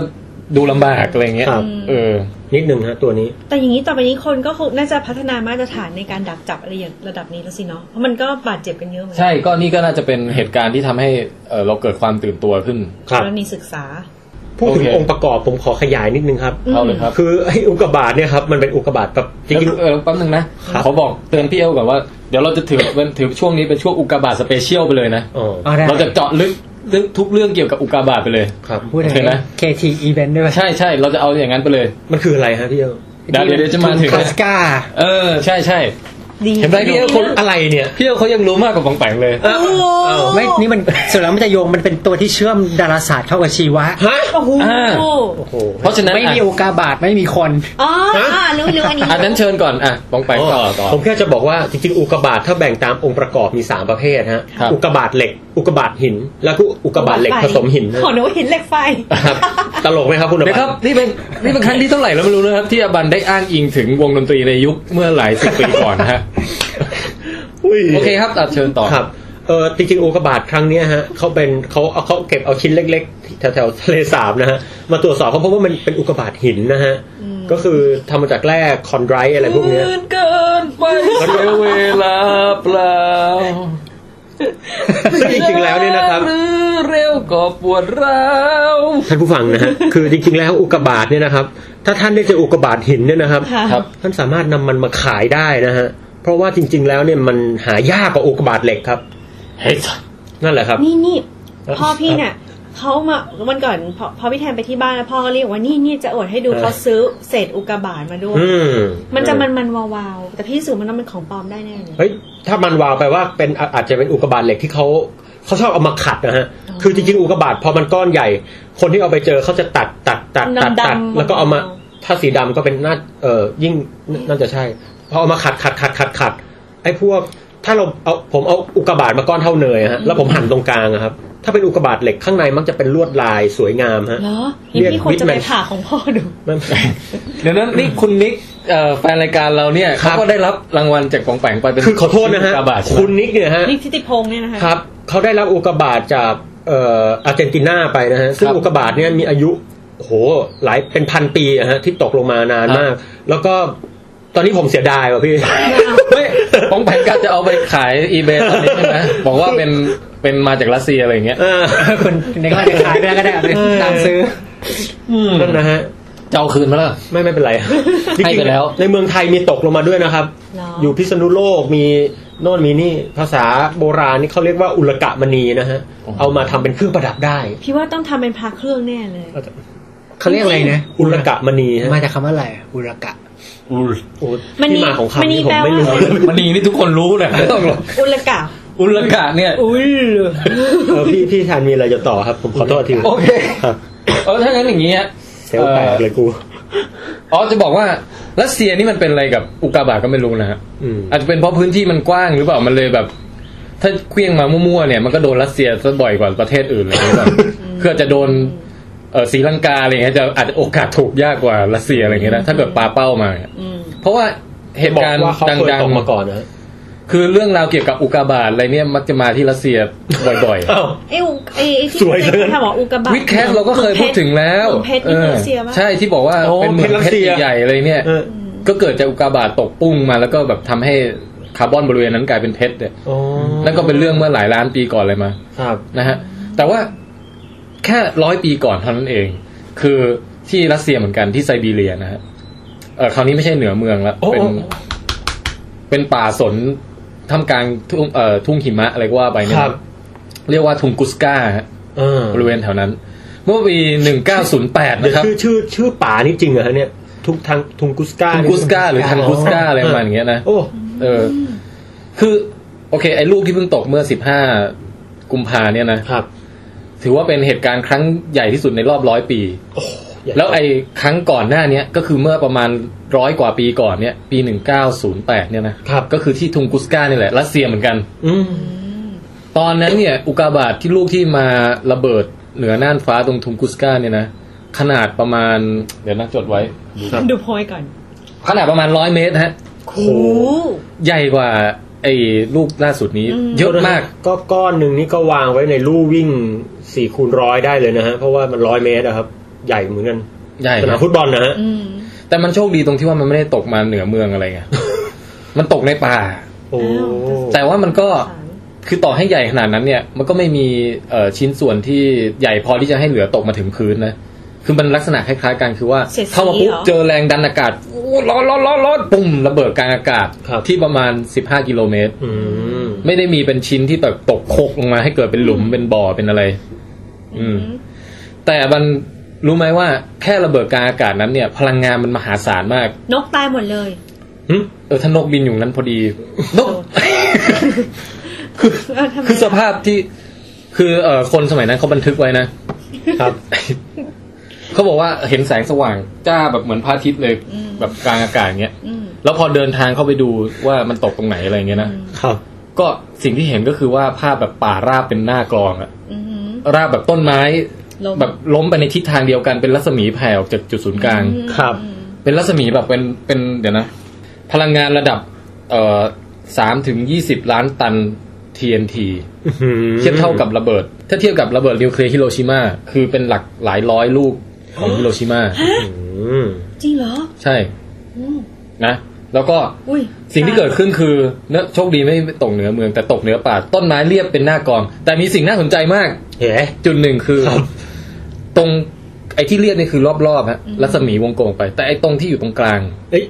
ต้นไม้ยังยืนต้นอยู่ เฮ้ย เพียงแต่ใบนี่กิ่งอะไรต่างๆ นี่ลู่หายหมดเลยเหลือเป็นแท่งเสาโผล่ขึ้นมาตรงกลางป้องแปงครับ ฮะ ในฐานะที่เป็น ผู้ตกรอบ หน้าหน้าเขาอย่างเออเอออยู่เลย แฟนมันธุ์แท้แห่งปีนะครับ ครับ อยากจะวิเคราะห์ข้อนี้ไหมครับ ขออนุญาตวิเคราะห์ครับ ครับเชิญฮะ คืออย่างนี้คือมันอาจจะมีต้นไม้บางต้นนะครับ ที่เอ่อยังยืนต้นอยู่ได้ คุณอบันทำหน้านั้น คิดว่าอะไร เหมือนกับมีข้อสมมติฐานอันหนึ่ง อ่ะมามา พูดก่อน คุณมาก่อน ฮะ เพราะผมเนี่ยสมมติฐานน่าเชื่อถือกว่า ก็ถ้า ครับ อุกกาบาตนึกภาพถ้าอยู่ในอากาศเป็นลูกกลมๆหนึ่งลูก ครับ บรูดลงมาคลื่นโซ แล้ว นิก ที่เอลดับ มา สิบว่าของใคร มันก็น่าจะไอ้ตรงต้นไม้นี่น่าจะอยู่ตำแหน่งใต้กับลูกอุกกาบาตพอดี เพราะฉะนั้นเนี่ยโซนไอ้พลังคลื่นที่แรงดันเนี่ยมันน่าจะอยู่รอบๆ มันก็เลยเว้นเป็นรูปโดนัทเอาไว้ตรง คุกลากณำลั ง งจะบอกมันเหมือนพายุเฮอริเคนที่มีตาโบอยู่ตรงกลางอย่างนั้นว่างั้น ก็น่าจะประมาณนั้น อ่าคุณบอกไปว่าไงครับ ผมคิดว่านะครับคืออย่างนี้เอ่อต้นไม้เนี่ยครับมันก็ต้องล้มไปตามคลื่นกระแทกรอบๆนะครับ แต่ทีนี้คือในบางจุดเนี่ยฮะมันอาจจะมีการหักล้าง แทรกสอดของคลื่นที่หักล้างกันทำให้บริเวณนั้นเนี่ยไม่คลื่นมันไม่มีอะ ทำไมตอบไม่มั่นใจตามประโยคสุดท้าย พี่เอลมีความคิดเห็นอะไรไหมครับ เกี่ยวเรื่องนี้ ไม่รู้เหมือนกัน แต่ว่าคือฝั่งคือถ้าหักล้างมันน่าจะมาจากสองแหล่งว่าคลื่น อืม แต่ว่าถ้ามันเป็นก้อนเดียวแล้วมันคลื่นมาออกจากตรงนั้นเนี่ยมันไม่น่าจะมีอะไรมาหักล้าง อ่าทฤษฎีของผมเป็นอย่างนี้ฮะก็คือว่าอุกกาบาตเนี่ยครับคลื่นกระแทกมันจะแผ่ออกไปรอบๆเอ่อไอตัวขอบหินซะส่วนมากอะฮะเดานะฮะเพราะฉะนั้นเอ่อมันอาจจะแผกตัวขอบหินมันก็จะทำตัวเป็นแหล่งกำเนิดหลายๆแหล่งนะฮะนะฮะเพราะฉะนั้นพอมันวิ่งคลื่นมันกระแทกเข้ามาตรงกลางมันก็หักล้างกัน ถ้าอุกกาบาตมัน มั่ ไม่ วล้วนๆ มันไม่วงกลมใช่ไหมถ้าสมม ครั ติ บ ว่ามันมีลักษณะที่มันเป็นเหมือนกับปีกปีกเครื่องบิน ครับ มันก็จะมีแหล่งคลื่นสองอัน อ่า อะไรอย่างนี้ป่ะ ครับ ไม่ ปอง รู้ แปงวิเคราะห์ได้ลึกซึ้งครับ ครับแต่ไม่น่าจะ งงเล อย ย่างเงี้ยแหละฮะ ลึกซึ้งมากจน อ่าม ากเกินไป ฮะ อ่ะบันถูกแน่เลย คืออย่างนี้ฮะ อ่ะบันถูกเปล่าไม่ถู คือก คลื่นกระแทกมันก็มาเป็นกำแพงของแรงดันเนี่ยแหละ มาปึ้งมาอย่าง เดี๋ นี้ ยวพี่เขาอยากทาย แม่เรียกแม่ไม่ทานแล้วไปเลย แต่การจะทำให้ต้นไม้ล้มได้อะแรงมันต้องมาจากแบบเฉียงซ้ายเฉียงขวาอะไรอย่างงี้ไง อืม มันก็เลยแบบถ้าต้นไม้อยู่แนวรัศมีรอบๆนอกออกไปอะแรงมันมาจากด้านข้ามก็ผลักต้นไม้หักปึ๊บ ครับ แต่ถ้าต้นไม้มันอยู่ตรงกลางของการระเบิดเลยอะมันก็เหมือนกับตบตบหัวต้นไม้ลงไปปุ้งอย่างเงี้ยตบลงไปเจอมันก็เจอดินอยู่ข้างล่างอะ อ๋อ มันก็เลยไม่ลงไปมากกว่านั้นแล้วไง ของเราใกล้เคียงสุดใช่ไหมล่ะ เพียงแต่กิ่งอะไรต่างๆก็หักไปหมดนึกออกว่า อ๋อ คือหมายถึงว่า แค่เนื่องจากว่าพื้นที่หน้าตัดมัน น้ มันน้ อ อย ย ไงมันเป็น อืม ตรงตรงๆก็แรงมันลงมาอย่างนี้ แรงมันลงมาตรงๆฮะคือมันอยู่ตรงกลางของการระเบิดพอดี คือตบให้โค่นลงมาตรงๆ มันล้มยาก เออ ง่าย ใช่ ๆนะครับ ต้องตบซ้ายหรือไม่ก็ตบขวามันก็จะล้มนาบลงไป โอเคครับ เพราะฉะนั้นตรงกลางก็เลยเหลือเป็นหย่อมหนึ่งอยู่ ก็ผิดหมดนะฮะโอเคครับ แต่แต่แต่แต่เราก็ตรงกระบาดมันมันเป็นแอ่งเลยไม่ใช่เหรอ ไอไอทงทุงกุสก้านี่ไม่มีแอ่งฮะเพราะว่า อ๋อ มันระเบิดกลางอากาศ มันแตกสูงจำได้ มันระเบิด ใช่ กลาง ใช่ อากาศ มันระเบิด แล้วนี่คือ สูง เพียง มาก เป็นเพียงแรงอัดที่เกิดจากการระเบิดนั้นปุ้มลงมาที่พื้นแค่นั้นเอง เห็นพี่เอลพูดคาว่าแอ่งขอขอขยายความนิดนึงนะฮะคือมันจะมีบางอุกกาบาตที่ตกลงมาบนพื้นโลกนะครับ เป็นก้อนโตๆอะฮะแล้วมันก็เกิดแอ่งได้นะฮะ อุ้ยเหมือนในโดเรมอนไงไดโนเสาร์เลยสูญพัน อ๋อ ธุ์ เจอแล้วครับข้อมูลฮะ เดี๋ยวนะฮะ เดี๋ยวให้ผมไปพูดต่อก็ได้สงสาร ปักเดี๋ยวขอข้อมูลนิดนึง ครับ ต้นไม้ที่ราบไปเนะครับ ครับ คนรัสเซียเขาไปนับแล้วนะฮะราบไปทั้งหมด 80 ล้านต้นนะครับ อื้อหือ คนนั้นเนี่ยก็ ผมว่าเขาประมาณการ คนนับทีละต้นนะฮะ ฮะ พูดเลย ผมว่าเขาประมาณการฮะ เราว่า คืออาจจะตีพื้นที่แล้วก็คูณเอาว่าไปฮะ ครับ ผแล้วม่าว ก็ อ่าน พื้นที่ที่แบบเกิดป่าราบขึ้นเนี่ย ก็ ป่า ประ รา มา บ ณ ดิงป่าราบ 2,150 ตารางกิโลเมตรนะฮะ อืม มันมันถ้าเป็นพื้นที่ใหญ่มากอะ ครับ นะฮะกระลอกอะไรแถวนั้นก็คงจะ เราว่าไปหมดเลยนะ ดราม่ากันไป โหน่าสงสารนะฮะ นะ ก็เรียกว่าใช้กรรมร่วมกัน นะครับ ทีนี้ฮะ ครับผม แล้วลองนึกภาพดูถ้าเกิดมันมาตกแบบกรุงเทพอะไรเงี้ย โอ้โหดราม่าพี่ คือไอ้ไอ้ที่รัสเซียที่เพิ่งเกิดไปเนี่ย เป็นเหมือคนรับ เป็นหนังตัวอย่างเล็ก ๆ ให้ดูอะ แต่ละพูดสนากลัวเหมือนจะมาอันวันนี้ เอ้ามันมาแน่นอน เออเขาเขาบอกเขาบอกว่าความเสี่ยงมันเนี่ยมันสูงมากสูงจนน่ากลัว จะมาอีกเนี้ยเหรอคะ มันมาเรื่อย คือตราบใดที่โลกยังยังคงหมุนไปเรื่อยๆรอบดวงอาทิตย์เนี่ยเดี๋ยวสักวันมันก็ต้องมาเจอลูกใหญ่ๆสักลูก เดี๋ยวนะฮะ ต้องบอกท่านผู้ฟังก่อนนะครับ ว่า เออ โอเค มันมาแน่ แต่ว่าโอกาสที่มันจะตก คือโอกาสที่จะเจอน้อยนะครับ จริง ๆแล้วนะฮะ คือมันมาต้องเจอแน่ แต่ว่าโอกาส โอกาสที่ จะเป็นลักษณะ จะมีเทหาวัตถุที่ตกเข้ามา เออ ในโลกเนี่ยน้อย เพราะว่าลูกเหมือนเหมือนเหมือนที่พี่ชิวเคยเล่าอะฮะ ลูกเล็ก ๆ มีน้อย นะ นะฮะลูกโตโตๆมัน เอ้ย ลูกลูกโตโตๆมีน้อย ลูกจิ๊บจ้อยมีเยอะ เออโอเคฮะ นะ เออ ฮะ นี่ฮะ ข้อมูลอ่าข้อมูลน่าสนใจตัวเลขนะครับ เพราะฉะนั้นไม่ต้อง ทุ ก วัน ลัว เนี่ยมีเอ่อพวกเศษขยะเศษหินเศษอุกกาบาตอะไรเล็กๆน้อยๆเนี่ยตกมาทั่วโลกเนี่ยนะรวมกันได้ประมาณ 20-40 ตันต่อวัน อ่าเป็นฝุ่นเป็นอะไรละอองอยู่แล้วฮะอันนี้ เออ เออ แล้วถ้าปีหนึ่งเรากรอบมาตั้งเป็น เป็นเป็นแบบเป็นกองกองเดียวกันเนี่ย ก็จะได้สูงเท่าประมาณตึกหกชั้น อื้อหือ คือทุกปีทุกปีเนี่ยน้ำหนักเพิ่มขึ้นนะฮะ ครับ อ๋ออย่างนี้นี่เอง แต่ว่าเพิ่มขึ้นน้อยมากเมื่อเทียบกับโลกใบใหญ่ อืม อืมเพราะฉะนั้นไอ้ลูกเล็กลูกน้อยมันมาเยอะอยู่แล้วนะ ฮะ ทีนี้เอ่อไอ้วัตถุพวกนี้ส่วนใหญ่เนี่ยเผาไหม้หมดกลางอากาศ ครับ บางทีก็ระเบิดไประเบิด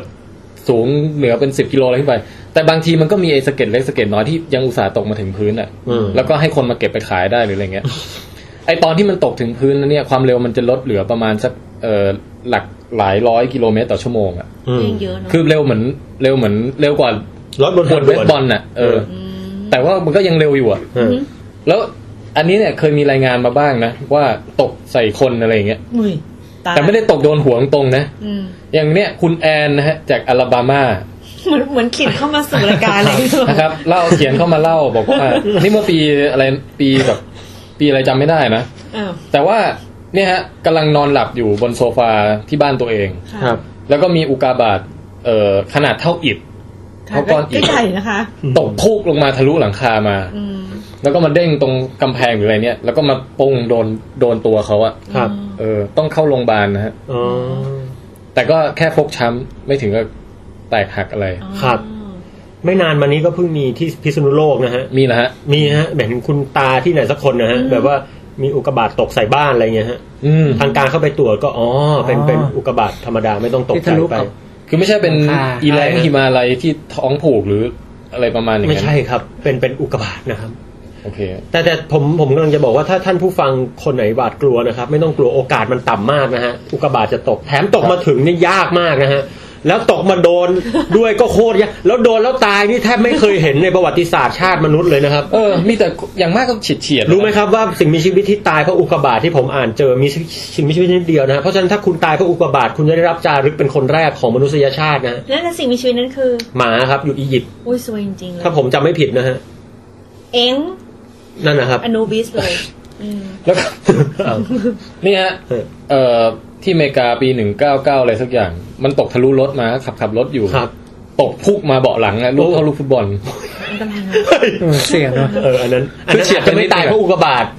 เออ ไม่แต่ลองคิดดูดิ เวลาจะไปเคลมประกันอ่ะ ครับ ไปบอกเขาว่าอะไรฮะ เขามันไม่ อยู่ในข้อกำหนดเลยนะ เออนะ เฮ้ยเขาบอกว่าวินาศภัยทุกประเภทหรือเปล่าฮะ ใช่ มันจะครอบคลุมอยู่ น่า ดัง จะบอกว่าถ้าถ้าบ้านท่านโดนอุกกาบาตตกนะครับ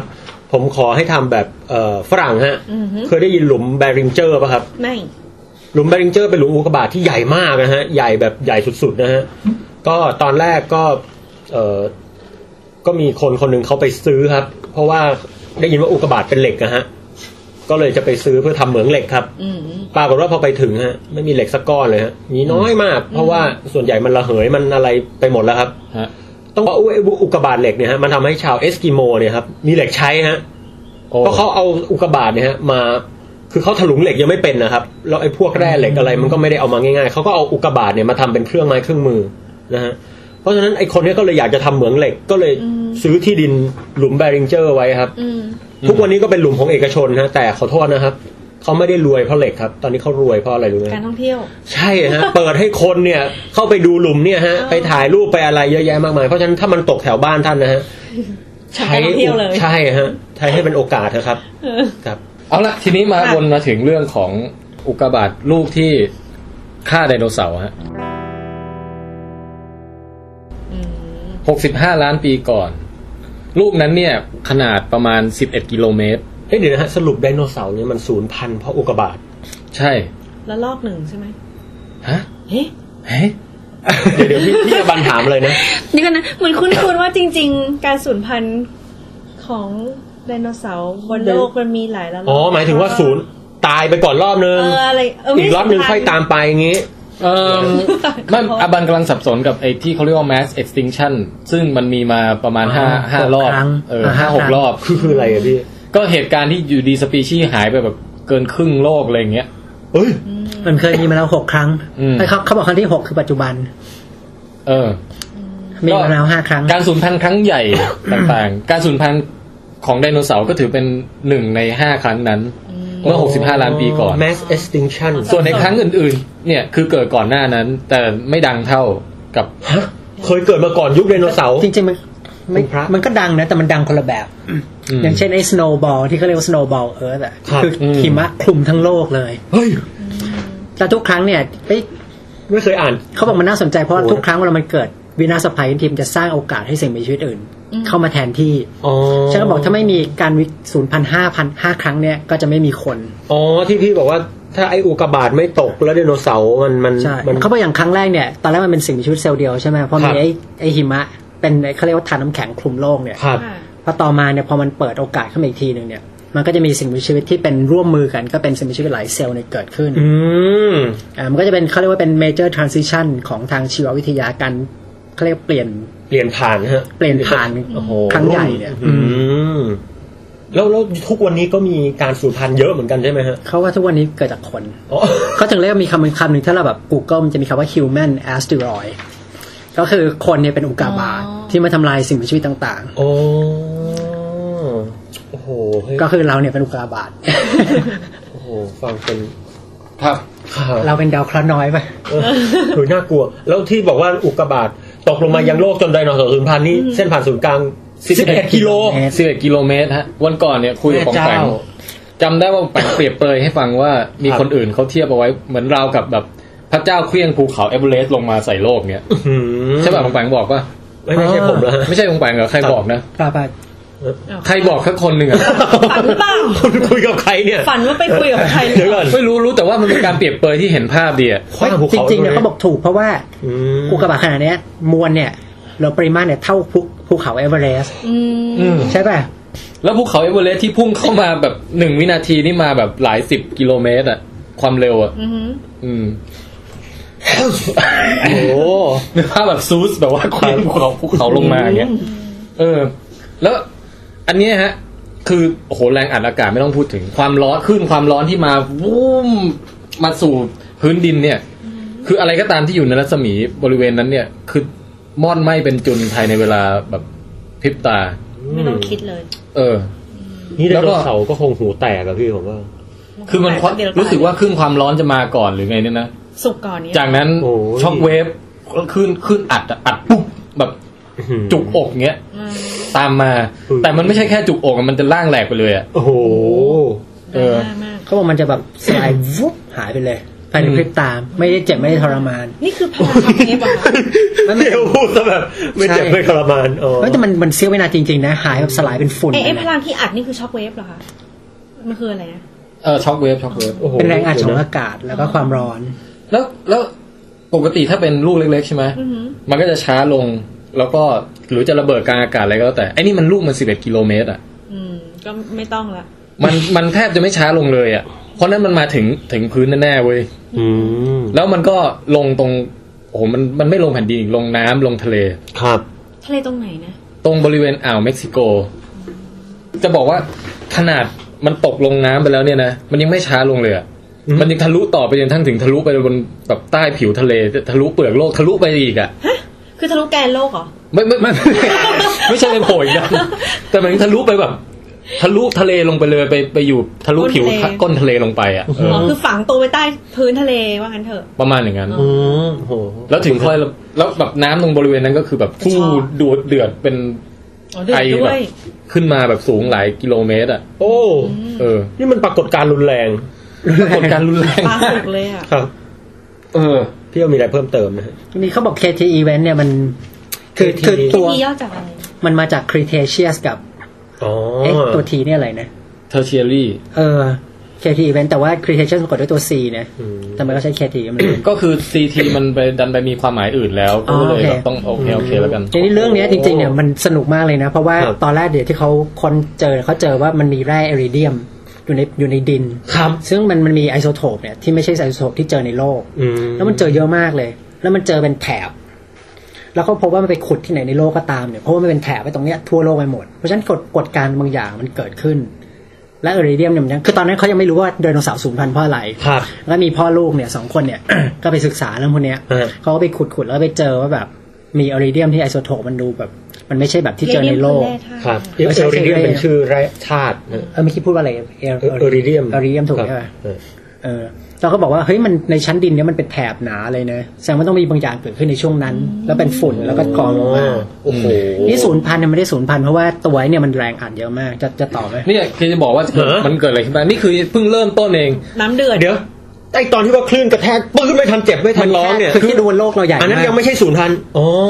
ลองไปลองคิดดูรัศมีจากจุดตกจุดเกิดเหตุเนี่ยนะออกไปห่างไปเป็นหลายร้อยกิโลเมตรเนี่ยทุกสิ่งทุกอย่างตายทันทีหมด คือ 11 กิโลเมตร อันนี้ตายแน่ แต่นั้นแค่ ว่า ร้อยกิโลเมตร เข้าไปร้ นั่ อนย เอง ออก รัศมีรัศ ของ มี ด้าน มา หลั เนี่ย งของโลก เออมันไปไม่ถึง มันก็ยังไม่พอนี่ฮะถ้างั้น เออที่ก็จริงก็จริง ก็ยังมีชีวิตอยู่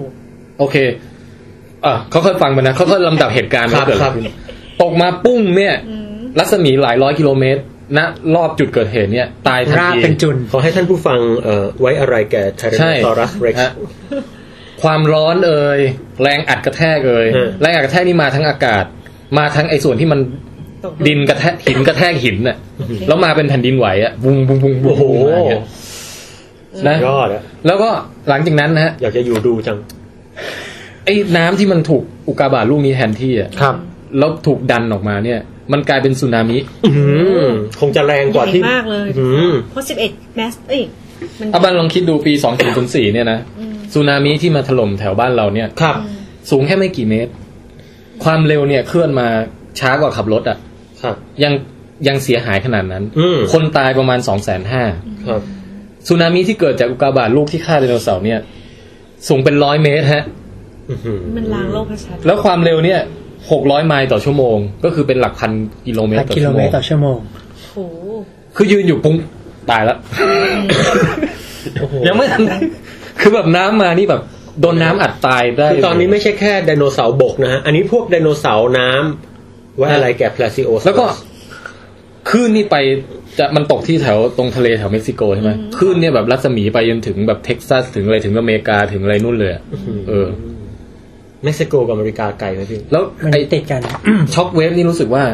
อย่างไอ้ลูกที่รัสเซียนี่ เอ่อที่เพิ่งตกไปนี่ อันนี้บอกบอกแบบดังไปถึงอะไรนะโคโล แอนนตา ใต้ ร์กติกาเออ อันนี้แม่งดังแบบรอบโลกแล้วกลับมาอีกรอบหนึ่งแล้วกลับมาอีกรอบนะ คือมา จริงเหรอพี่ มันทำมา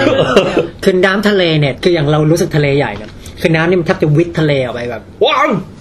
จริงๆมันมันคือมันแรงมากอะน้ำกระเพื่อมทั้งทะเล เฮ้ย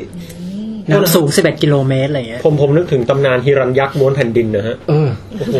ในรามเกียรตินะฮะ ขอให้ไปอ่านได้นะครับ แฟนตาซีมากต่อครับพี่แทน แล้วบางปันคิดว่ามันจบแค่นี้ไหมผมอับบันคิดว่ามันจบแค่นี้หรือเป ไม่ ล่า ไม่ เดี๋ยวเดี๋ยวเดี๋ยวมันก็น่าจะไม่มีอะไรแล้วนะพี่ มันอย่าง พี่ นี้ ว่ามันมีอะไรอ่ะ จังหวะที่ลูกกาบามันกระทบเปลือกโลกอะที่อยู่ใต้ทะเลนะ แผ่นดินไหว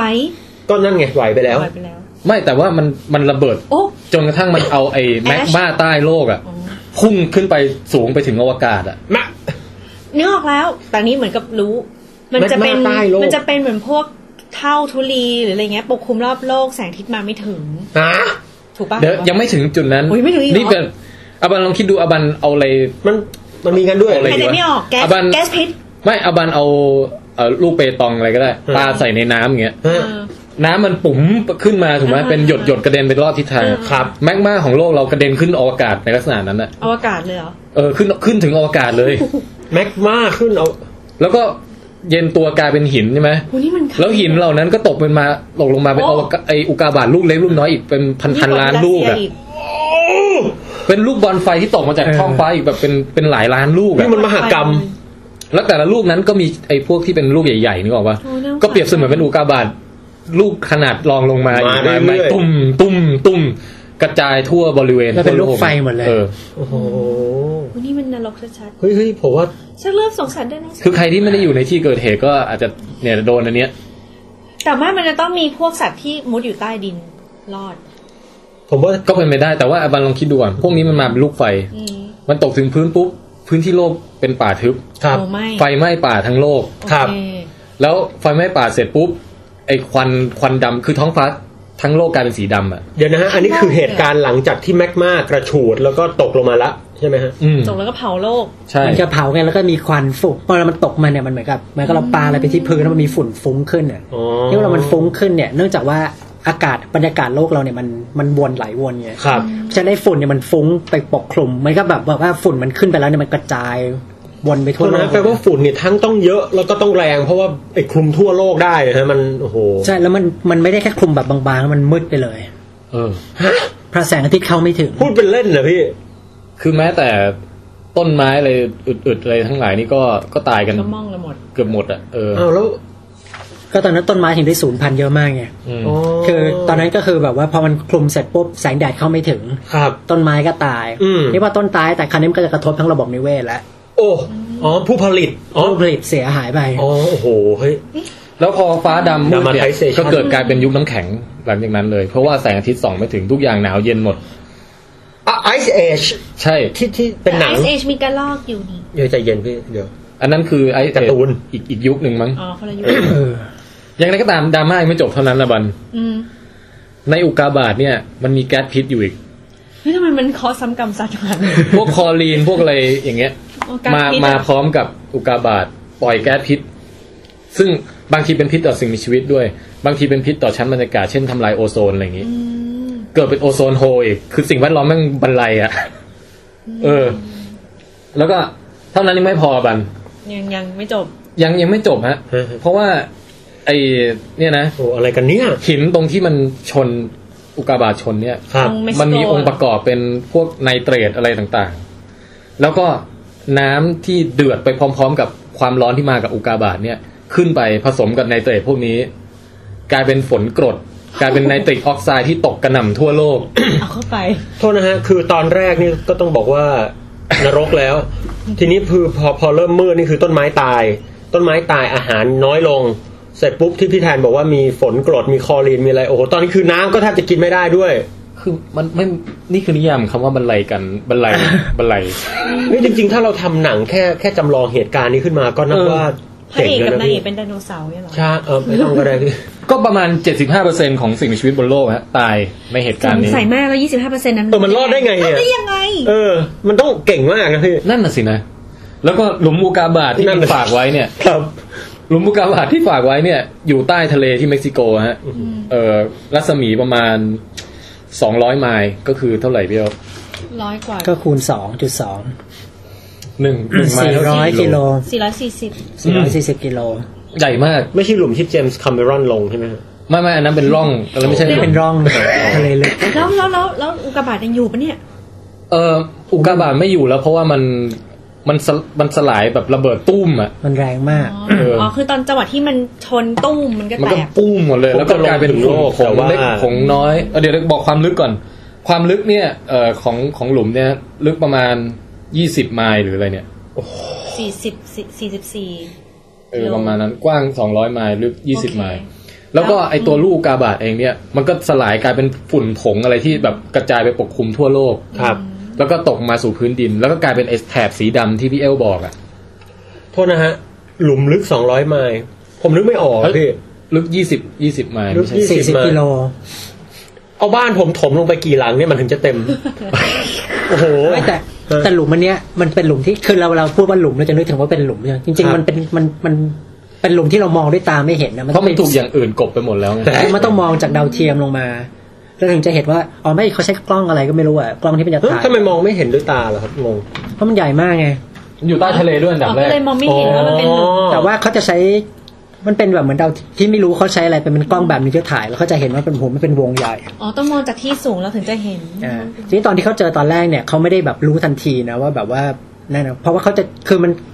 มันจะเป็นเหมือนกับแอ่งพื้นดินยุบอะ ฮะ ค่ะ คือเนื่องมาเวลามันมากระบาดตกลงมาใช่ไหมเวลามันเวลาผ่านไปนานๆขึ้นมันจะมีการทับถม ครับ แต่บางครั้งมันจะมีไอ้แบบประเทศไทยมันจะชอบมีแผ่นดินยุบอ่ะ อืม ป่ายุบมีอะไรเข้าไป ครับ ซึ่งตอนนั้นก็คือเป็นพวกรอยขอบเล็ก อืม ๆๆๆคือเล็ก ๆ มากเลยนะแต่สำหรับเราคือหลุมเป็นล่มเลยที่ยุบไปทั้งแบบครึ่งเมืองอะไรอย่างเงี้ย เพราะฉะนั้นเวลาถ้าผมไปดูใกล้ๆ ผมก็บางทีผมก็นึกว่าเป็นแบบเอ่อล่องน้ำสวนน้ำลึกอะไรธรรมดาไม่เห็นความต่อเนื่องเป็นหลุมนั่นเองนะฮะโอ้โห มันเป็นเหมือนกับเขาไปเวลาเขาไปสำรวจเขาจะเหมือนกับเป็นหลุมในถ้ำหรืออะไรอย่างเงี้ย อ๋อ หลุมในเอ่อมุดลงไป ครับ เนี่ยก็ถ้าดูตามแผ วัน นนี้ ที่ก็จะอยู่ตำแหน่งประมาณนี้นะฮะที่บริเวณอ่าวเม็กซิโก ทำไมโดนติ่งแผ่นดินด้วยอะ เออมันมันโดน มันโดนในนี่ไปด้วยนิดนึง แต่ว่าในตัวแผ่นดินมันก็จะเห็นอย่างที่บอกมันจะเห็นเป็นแบบ เหมือนก็เป็นเป็นหลุมหลุม อ๋อแสดงว่า หลุ มันโดนมาคาบเกี่ยวแผ่นดินและทะเลใช่ไหมคะ ชื่อเอ่อชื่อของสถานที่นี้หรือหลุมเนี้ยปัจจุบันเขาเรียกว่าชิกสลุป ชิกสลุป เออชิกสลุป ไหนแล้วมีรูปให้ดูไหม เออ ก็ หมายถึงแผ่นดินเนี่ยเหรอ ไม่ไม่ไม่ไอ้นี้เรายังไม่ได้ดูว่ามันเป็นรูปอะไรบ้าง ชิกสรุป ส่วนใหญ่เขาเขาเห็นเขาชอบเรียกกันว่าเป็นยูคาทานเพนินซูล่า เออ โอ้ เป็นหลุมที่ยูคาทานอะไรเงี้ย เพนินซูล่า เพนินซูล่าคือหมายถึงไอ้ตัว แหลม เออแหลม แหลมแผ่นดิน โอ้โห โอเค กลับมา อืมอืม เออก็ไอไอเส้นสีดำที่ว่าเนี่ย อืม ที่เกิดจากแร่ธาตุอิ อะไร ลิเลียม อะไรที่พี่เขา ที่เป็นเส้นแบ่งทั่วโลกเนี่ยนะคือขุดลงไปเนี่ยไปเจอเส้นแบ่งอันเนี้ยเราจะเห็นเลยว่าก่อนหน้านั้นเนี่ยฟอสซิลไดโนเสาร์พึบ อ๋อ พอหลังจากนั้นไม่มีฟอสซิลไดโนเสาร์เหลือเลย คือคือยังไงฮะ คืออย่างนี้มันเหมือนกันดิอ๋อโทษที อ่ะเชิญเชิญพี่เอา เหมือนกันดินข้างล่างมันจะเป็นเวลาเรา มันเหมือนกับขุดดินที่อยู่ข้างล่างมันคือยิ่งมันทับถมไปเรื่อยๆเพราะฉะนั้นยิ่งลึกเนี่ยคือยิ่งยิ่ง ขนมชั้น ยิ่งโบราณ ยิ่งย้อนเวลา นี่พอตื่นขึ้นมาเนี่ยตอนก่อนก่อนไอ้เส้นสีดำๆเนี่ยมีฟอสซิลเต็มเลย พอผ่านไอ้เส้นสีดำมาเนี่ยหายเกลี้ยงเลย ก็ไม่มีไดโนเสาร์แล้ว อืม แล้วเส้นสีดำนี้ แล้ว ก็ ก็ขุดเขาจะขุดเป็นชั้นๆไง ก็คือเป็นตัวบ่งบอกว่า โอ้เป็น บางอย่างเกิดขึ้น เกิดอุกกาบาตเอ่อถล่มเกิดขึ้นเนี่ย แสดงว่ามนุษย์เราเนี่ยจริง ๆ เราอยู่คือเราไม่มีทางรู้หรอกว่ามีมีอุกกาบาตอย่างนี้ แต่เรารู้จักธรณีวิทยาถูกไหมคือจากการขุดแผ่นดินถึงได้รู้จะเจอไอชั้นอิเล ก็ เดียม ก็น่าจะใช่นะพี่ ต้องบอกว่ารู้จักหลายวิชา อืม เออเพราะว่าพ่อลูกสองคนเนี้ยเขาเป็นชื่ออะไรวะคือเขาเขาเขาทำงานคนละสาขาด้วย โอ้ อืม ครับ ก็คือใช้ความความชำนาญของแต่ละคนมาช่วยกันในการหา น่ารักนะฮะ ดูเป็นแบบ ได้รางวัล กิจกรรมครอบครัว แต่เดี๋ยวนะฮะเท่านะคือ ครับอืม ขอขอขอทวงความเข้าใจ อ่าฮะ หมายถึงพอขุดลงไปลึกๆเลยเนี่ย จะเจอฟอสซิลตึมเลย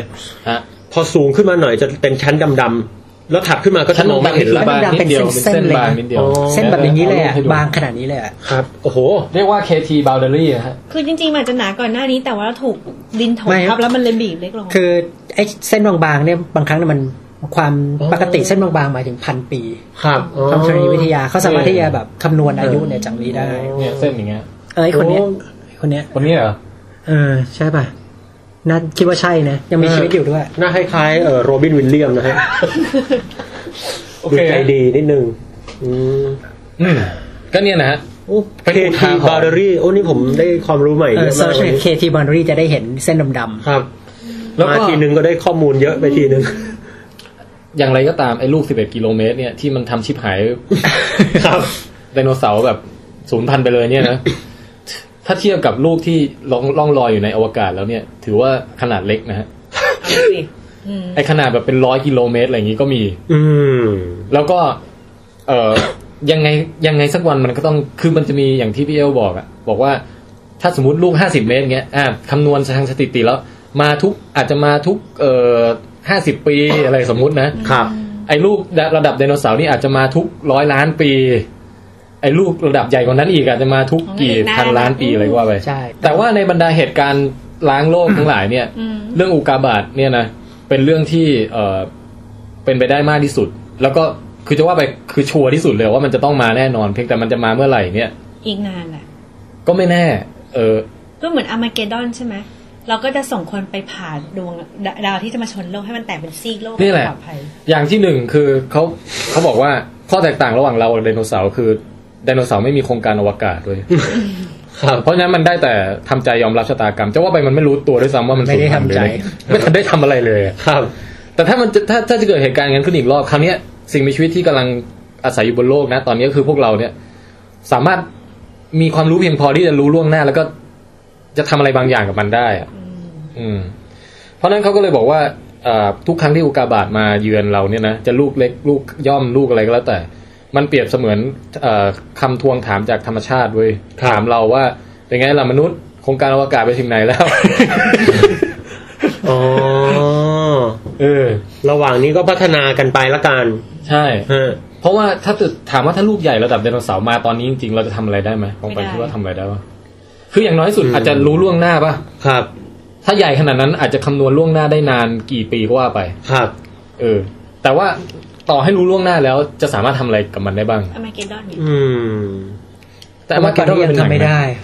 แต่แต่แต่ผมผมสำหรับผมนะครับ อย่างน้อยที่สุดถ้าเกิดมันเข้ามาในชั้นบรรยากาศแล้วเริ่มเห็นเนี่ย ผมว่ายิงได้พี่ คือพอยิงปุ๊บมันจะใช่ คือโอเค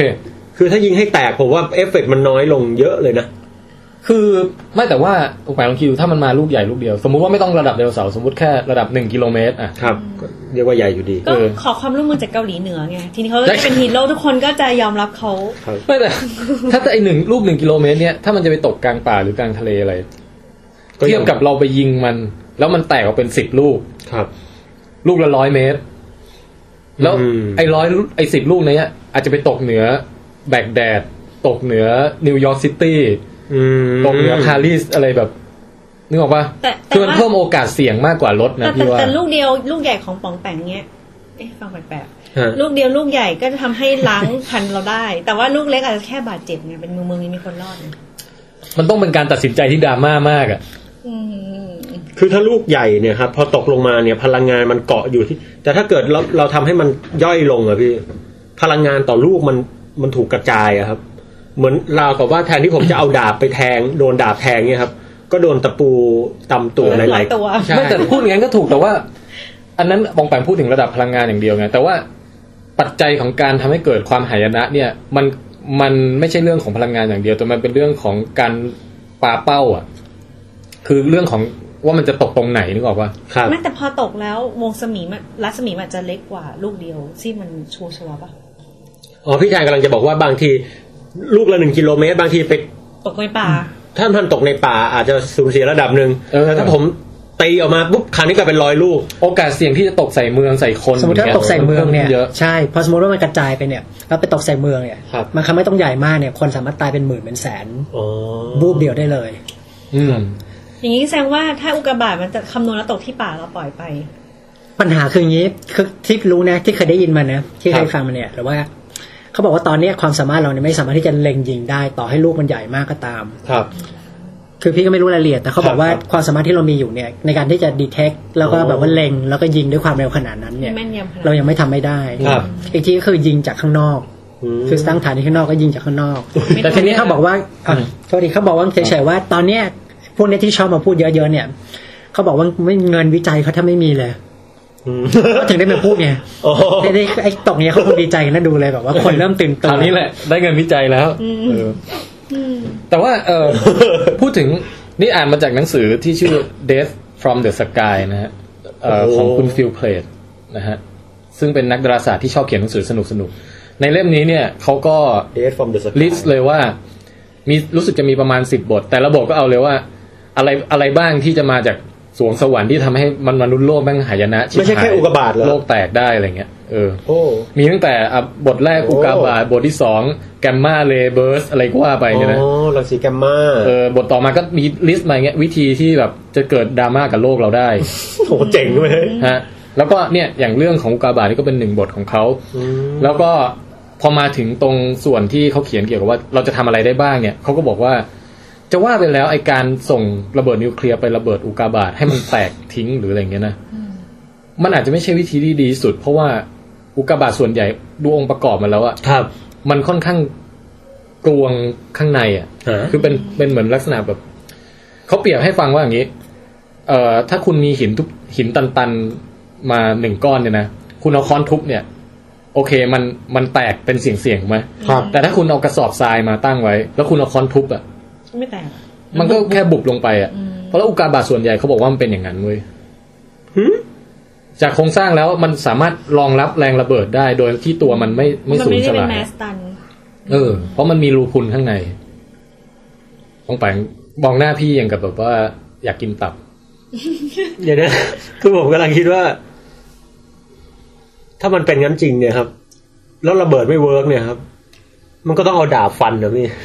แล้วถ้าถ้า ไม่เอาระเบิดเนี่ยนะ คือเจาะรูก่อน แล้วเอาระเบิดไปฝังข้างในทีนี้จะแตกทุกทิศทางเลย ก็ไม่นะ มันก็แค่ดูดซับแรงไป ก็เหมือนอเมริกาดอนเขาพยายามเจาะเข้าไปไง อืม เออไอเดียเดียวกัน แต่เดี๋ยวนะครับ คือตอนนี้ผมว่าอุกกาบาตได้สร้างจินตนาการนะฮะ คือคือเรื่องของการทำลายอุกกาบาตทิ้งก่อนที่มันจะชนโลกเนี่ย ครับ ปัญหาอย่างหนึ่งถ้าใช้ระเบิดนะหนึ่งคือมันอาจจะเป็นโครงโดยโครงสร้างอุกกาบาตที่มีรูพุนเนี่ยมันอาจจะรองรับแรงระเบิดทั้งหมดแล้วก็ไม่เกิดอะไรขึ้นกับมันเลย อืม สองคือมันอาจจะแตกเป็นชิ้นเล็กชิ้นน้อยซึ่งอาจจะยิ่งดราม่ากว่าเดิม อืม สามเออคือถ้าเกิดมันเป็นเหล็กทั้งลูกเงี้ยระเบิดจะทำอะไรไม่ได้เลย ครับ นะ อ๋อ แล้วแต่ชนิดอีกอืม ก็มีอุกาบาตหลายแบบใช่ไหมเพราะฉะนั้นเขาก็เลยเสนอว่าวิธีที่ น่าจะดีกว่าจริงๆเนี่ยคือพยายามตรวจจับมันให้ได้แต่เนิ่นๆมากๆแล้วไปพยายามเบี่ยง แล้วก็เคลื่อนย้ายโลก พยายามเบี่ยงทิศทางมัน อ๋อ เราไม่ต้องระเบิดมันทิ้ง อืมแล้วเบี่ยงไงอะ อันนี้ก็เป็น คือคนที่เป็นอัจฉริยะของโลกเขาก็รวมหัวกันคิดเรื่องพวกเนี้ยนะ แล้วพี่ไม่ได้คำตอบ จะทำยังไงดีอะเออ วิธีหนึ่งที่เขาคิดก็คือว่า เออคือถ้าเกิดจะอยู่ดีๆ เอาเอาไอพ่นไปติดให้ อุกกาบาตเนี้ย มันก็ มันก็อาจจะลำบากนิดนึงอะ มันก็ดูเบลอด้วย มันไม่ใช่ลำบากอย่างนิดนึงเหรอ เออ แต่ถ้ามัน แต่ต่อให้เราเบี่ยงมันแค่นิดเดียวอะแต่เรามีเวลาให้มันออกนอกเส้นทางประมาณสิบปีหรือยี่สิบปีอะไรเงี้ย มันก็ เออ ทนได้ มันก็เพียงพอที่จะทำให้มันหลุด ที่จะ ทำยังไงให้มันเบี่ยงได้นะ เขาบอกว่าวิธีหนึ่งคือใช้ใช้จรวดเนี่ยแหละ ไอพ่นเนี่ยแหละ แต่ว่าแทนที่จะไปติดไว้กับตัวอุกกาบาตเลยเนี่ย ไปช ครับ นจิ้มจิ้ม เอามันไปโคจรรอบอุกกาบาตอีกทีหนึ่ง อ๋อจำได้ละ ทำไมดึงแรงเหวี่ยงเหรอ คือแล้วทุกครั้งที่เอ่อโคจรคืออธิบายยากนิดนึงนะคือมันใช้หลักแรงดึงดูดอะ ฟิสิกส์อะ แรงดึงดูดใช่ไหม คืออุกกาบาตก็ดูด ไอเจ้าจรวดเอาไว้ อืม จรวดก็ดูดอุกกาบาตเอาไว้ คือมันจะเปลี่ยนวิถีอะฮะ แล้วทุกครั้งที่จรวดโคจรมาถึงจุดจุดหนึ่งก็ให้มันพ่นไอพ่นนิดนึงจรวดเคลื่อนไปทางนี้นิดนึง ตด มันก็ ปุ๋ง ดึงเอา ตดปุ๋ง ไออุกกาบาตเนี่ยเคลื่อนตามมันมาด้วยนิดนึง อ๋อโอเคเข้าใจแล้ว นึกออกปะแล้วทำอย่างเงี้ยทีละนิดทีละนิดทีละนิดไปเรื่อยๆอ่ะจนกระทั่งมันย้ายวงโคจร จรวดนี้ก็ต้องพลังงานเหลือ ต้องมีมวลเยอะฮะ คือเท่าที่ผมรู้ก็คือว่า ไอ้ระบบนี้นะครับ ฮะ ง่ายๆคือสมมุติว่ามีมีสมมติมีผู้หญิงคนหนึ่งอะครับ ครับ ผมนึกภาพมีผู้หญิงคนหนึ่งอยู่ในงานเลี้ยงนะฮะ สวยมาก แล้วก็มีไอ้เหินคนหนึ่งกำลังพุ่งตรงมาครับ วิธีการที่จะเจ๊คนนี้จะรอดตัวไปได้เนี่ยฮะเจ๊ก็เลยส่งเพื่อนวิ่งไปหาฮะซึ่งแบบสวยน้อยกว่า เออ แล้วไอเนี้ยมันก็ถูกผู้หญิงคนนั้นนะครับ มันก็แบบประมาณว่าเต้นลำรอบกันนะครับ ระหว่างนี้ก็ยังพุ่งมาอยู่ฮะ แต่ว่า วิธีการเต้นลำโคจรมาทำให้ ไอ้นี่มัน แต่ก็ต้องมีแรงดึงดูดมากพอ ฮะต้องมีมีอาจอาจอาจจะไม่เยอะแต่ว่าพอพอ พอที่จะดึงความสนใจ ช่นะครับ มวลต้องใหญ่พอ โอ้โหแม่แต่เรียกได้ว่าเขาคิดกันอย่างนี้เลยเหรอครั เขา บ คิดกันอย่างนี้ฮะ ถ้าอืม จริงๆก็เป็นเป็นสิ่งที่มีเทคโนโลยีที่ทำได้แล้วนะถ้าจะทำอะ ครับ เพียงแต่ว่าอย่างที่หนึ่งคือตอนนี้เรายังตรวจไม่เจอว่ามีลูกไหนที่ ใหญ่ขนา จะ ด มา นั้น ชนโลก งมา แล้ว เออ ควรค่าแก่การ ทำแบบนั้น เออ เออ ถ้าถ้าเหมือนเอา curiosity ไปไปพอไปอยู่ใกล้ๆดาวนั้นใช่ป่ะ แล้วก็ปล่อยล่มฟูกมันก็จะมีล่ม คือ ล่มชูชีพมันจะได้ช่วยดึงไป ข้างนอกมันอวกาศไง ติดอยู่นิดเดียวเองพี่ ขาดอากาศ เดี๋ยวนะฮะเอ่อต้องบอกนิดนึงนะครับว่า ผมเคยอ่านเรื่องราวเกี่ยวกับศูนย์ที่คอยระวังภัยนี้ด้วยนะฮะ อืม แล้วเขาแบ่งระดับความรุนแรงไว้ตั้งแต่สีเขียวถึงสีแดงนะฮะไล่เป็นสีลุ้งเลยฮะ โอ้ ปรากฏว่าสีแดงนี่ยังไม่เจอจริงๆนะฮะ อืม ยังยังยังยัง คือที่ผ่านมาเคยมีดราม่าอยู่ลูกหนึ่ง ครับ นะที่เขาเป็นดราม่ากันตอนปี 2004 โอ้ ชื่อว่าไอ้ลูกนี้เป็นลูกใหญ่ 300 เมตรเลยนะ ใหญ่มากอะ่ะ ครับ เออ ไม่เบาอะฮะ ไม่เบานะเออชื่ออโพฟิส อืม แล้วก็ ยังไปตั้งชื่อ คืออุกกาบาตเนี่ยพอเราศึกษามันไป ตอนแรกเราอาจเจอเราอาจจะบอกว่า โอ้ยมีโอกาสชนโลกหนึ่งใน 500ครับ แต่พอเราศึกษาเส้นทางมันไปต่อเนื่องไปอีกสักครึ่งปี เราอาจจะบอกว่า โอ้ต้องเปลี่ยนความน่าจะเป็นใหม่แล้วตอนนี้โอกาสลดลงเป็นหนึ่งในล้านหรืออย่างนี้ เพราะเรารู้วงโคจรมันอย่างแม่นยำยิ่งข้ามอย่างเงี้ยนะเพราะฉะนั้นไอ้ลูกอโปฟิสเนี่ยพอผ่านมาช่วงหลังๆ ก็บอกว่า เอ่อตอนแรกเขาบอกว่าโอกาสที่จะชนโลกในปี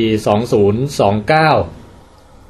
มีสูง อืม แต่หลังจากศึกษาแล้วช่วงหนึ่งบอกว่า โอเค 2029 เนี่ยเอ่อตกลงไม่ชนชัวร์ๆแล้ว ครับ โอกาสชนแบบหนึ่งในสิบล้านอะไรเงี้ยน้อยมาก แต่ว่าที่น่ากลัวคือ ถ้ามันมันผ่านโลกเรามาผ่านแบบเฉียดๆเนี่ยนะครับ เออมันก็จะ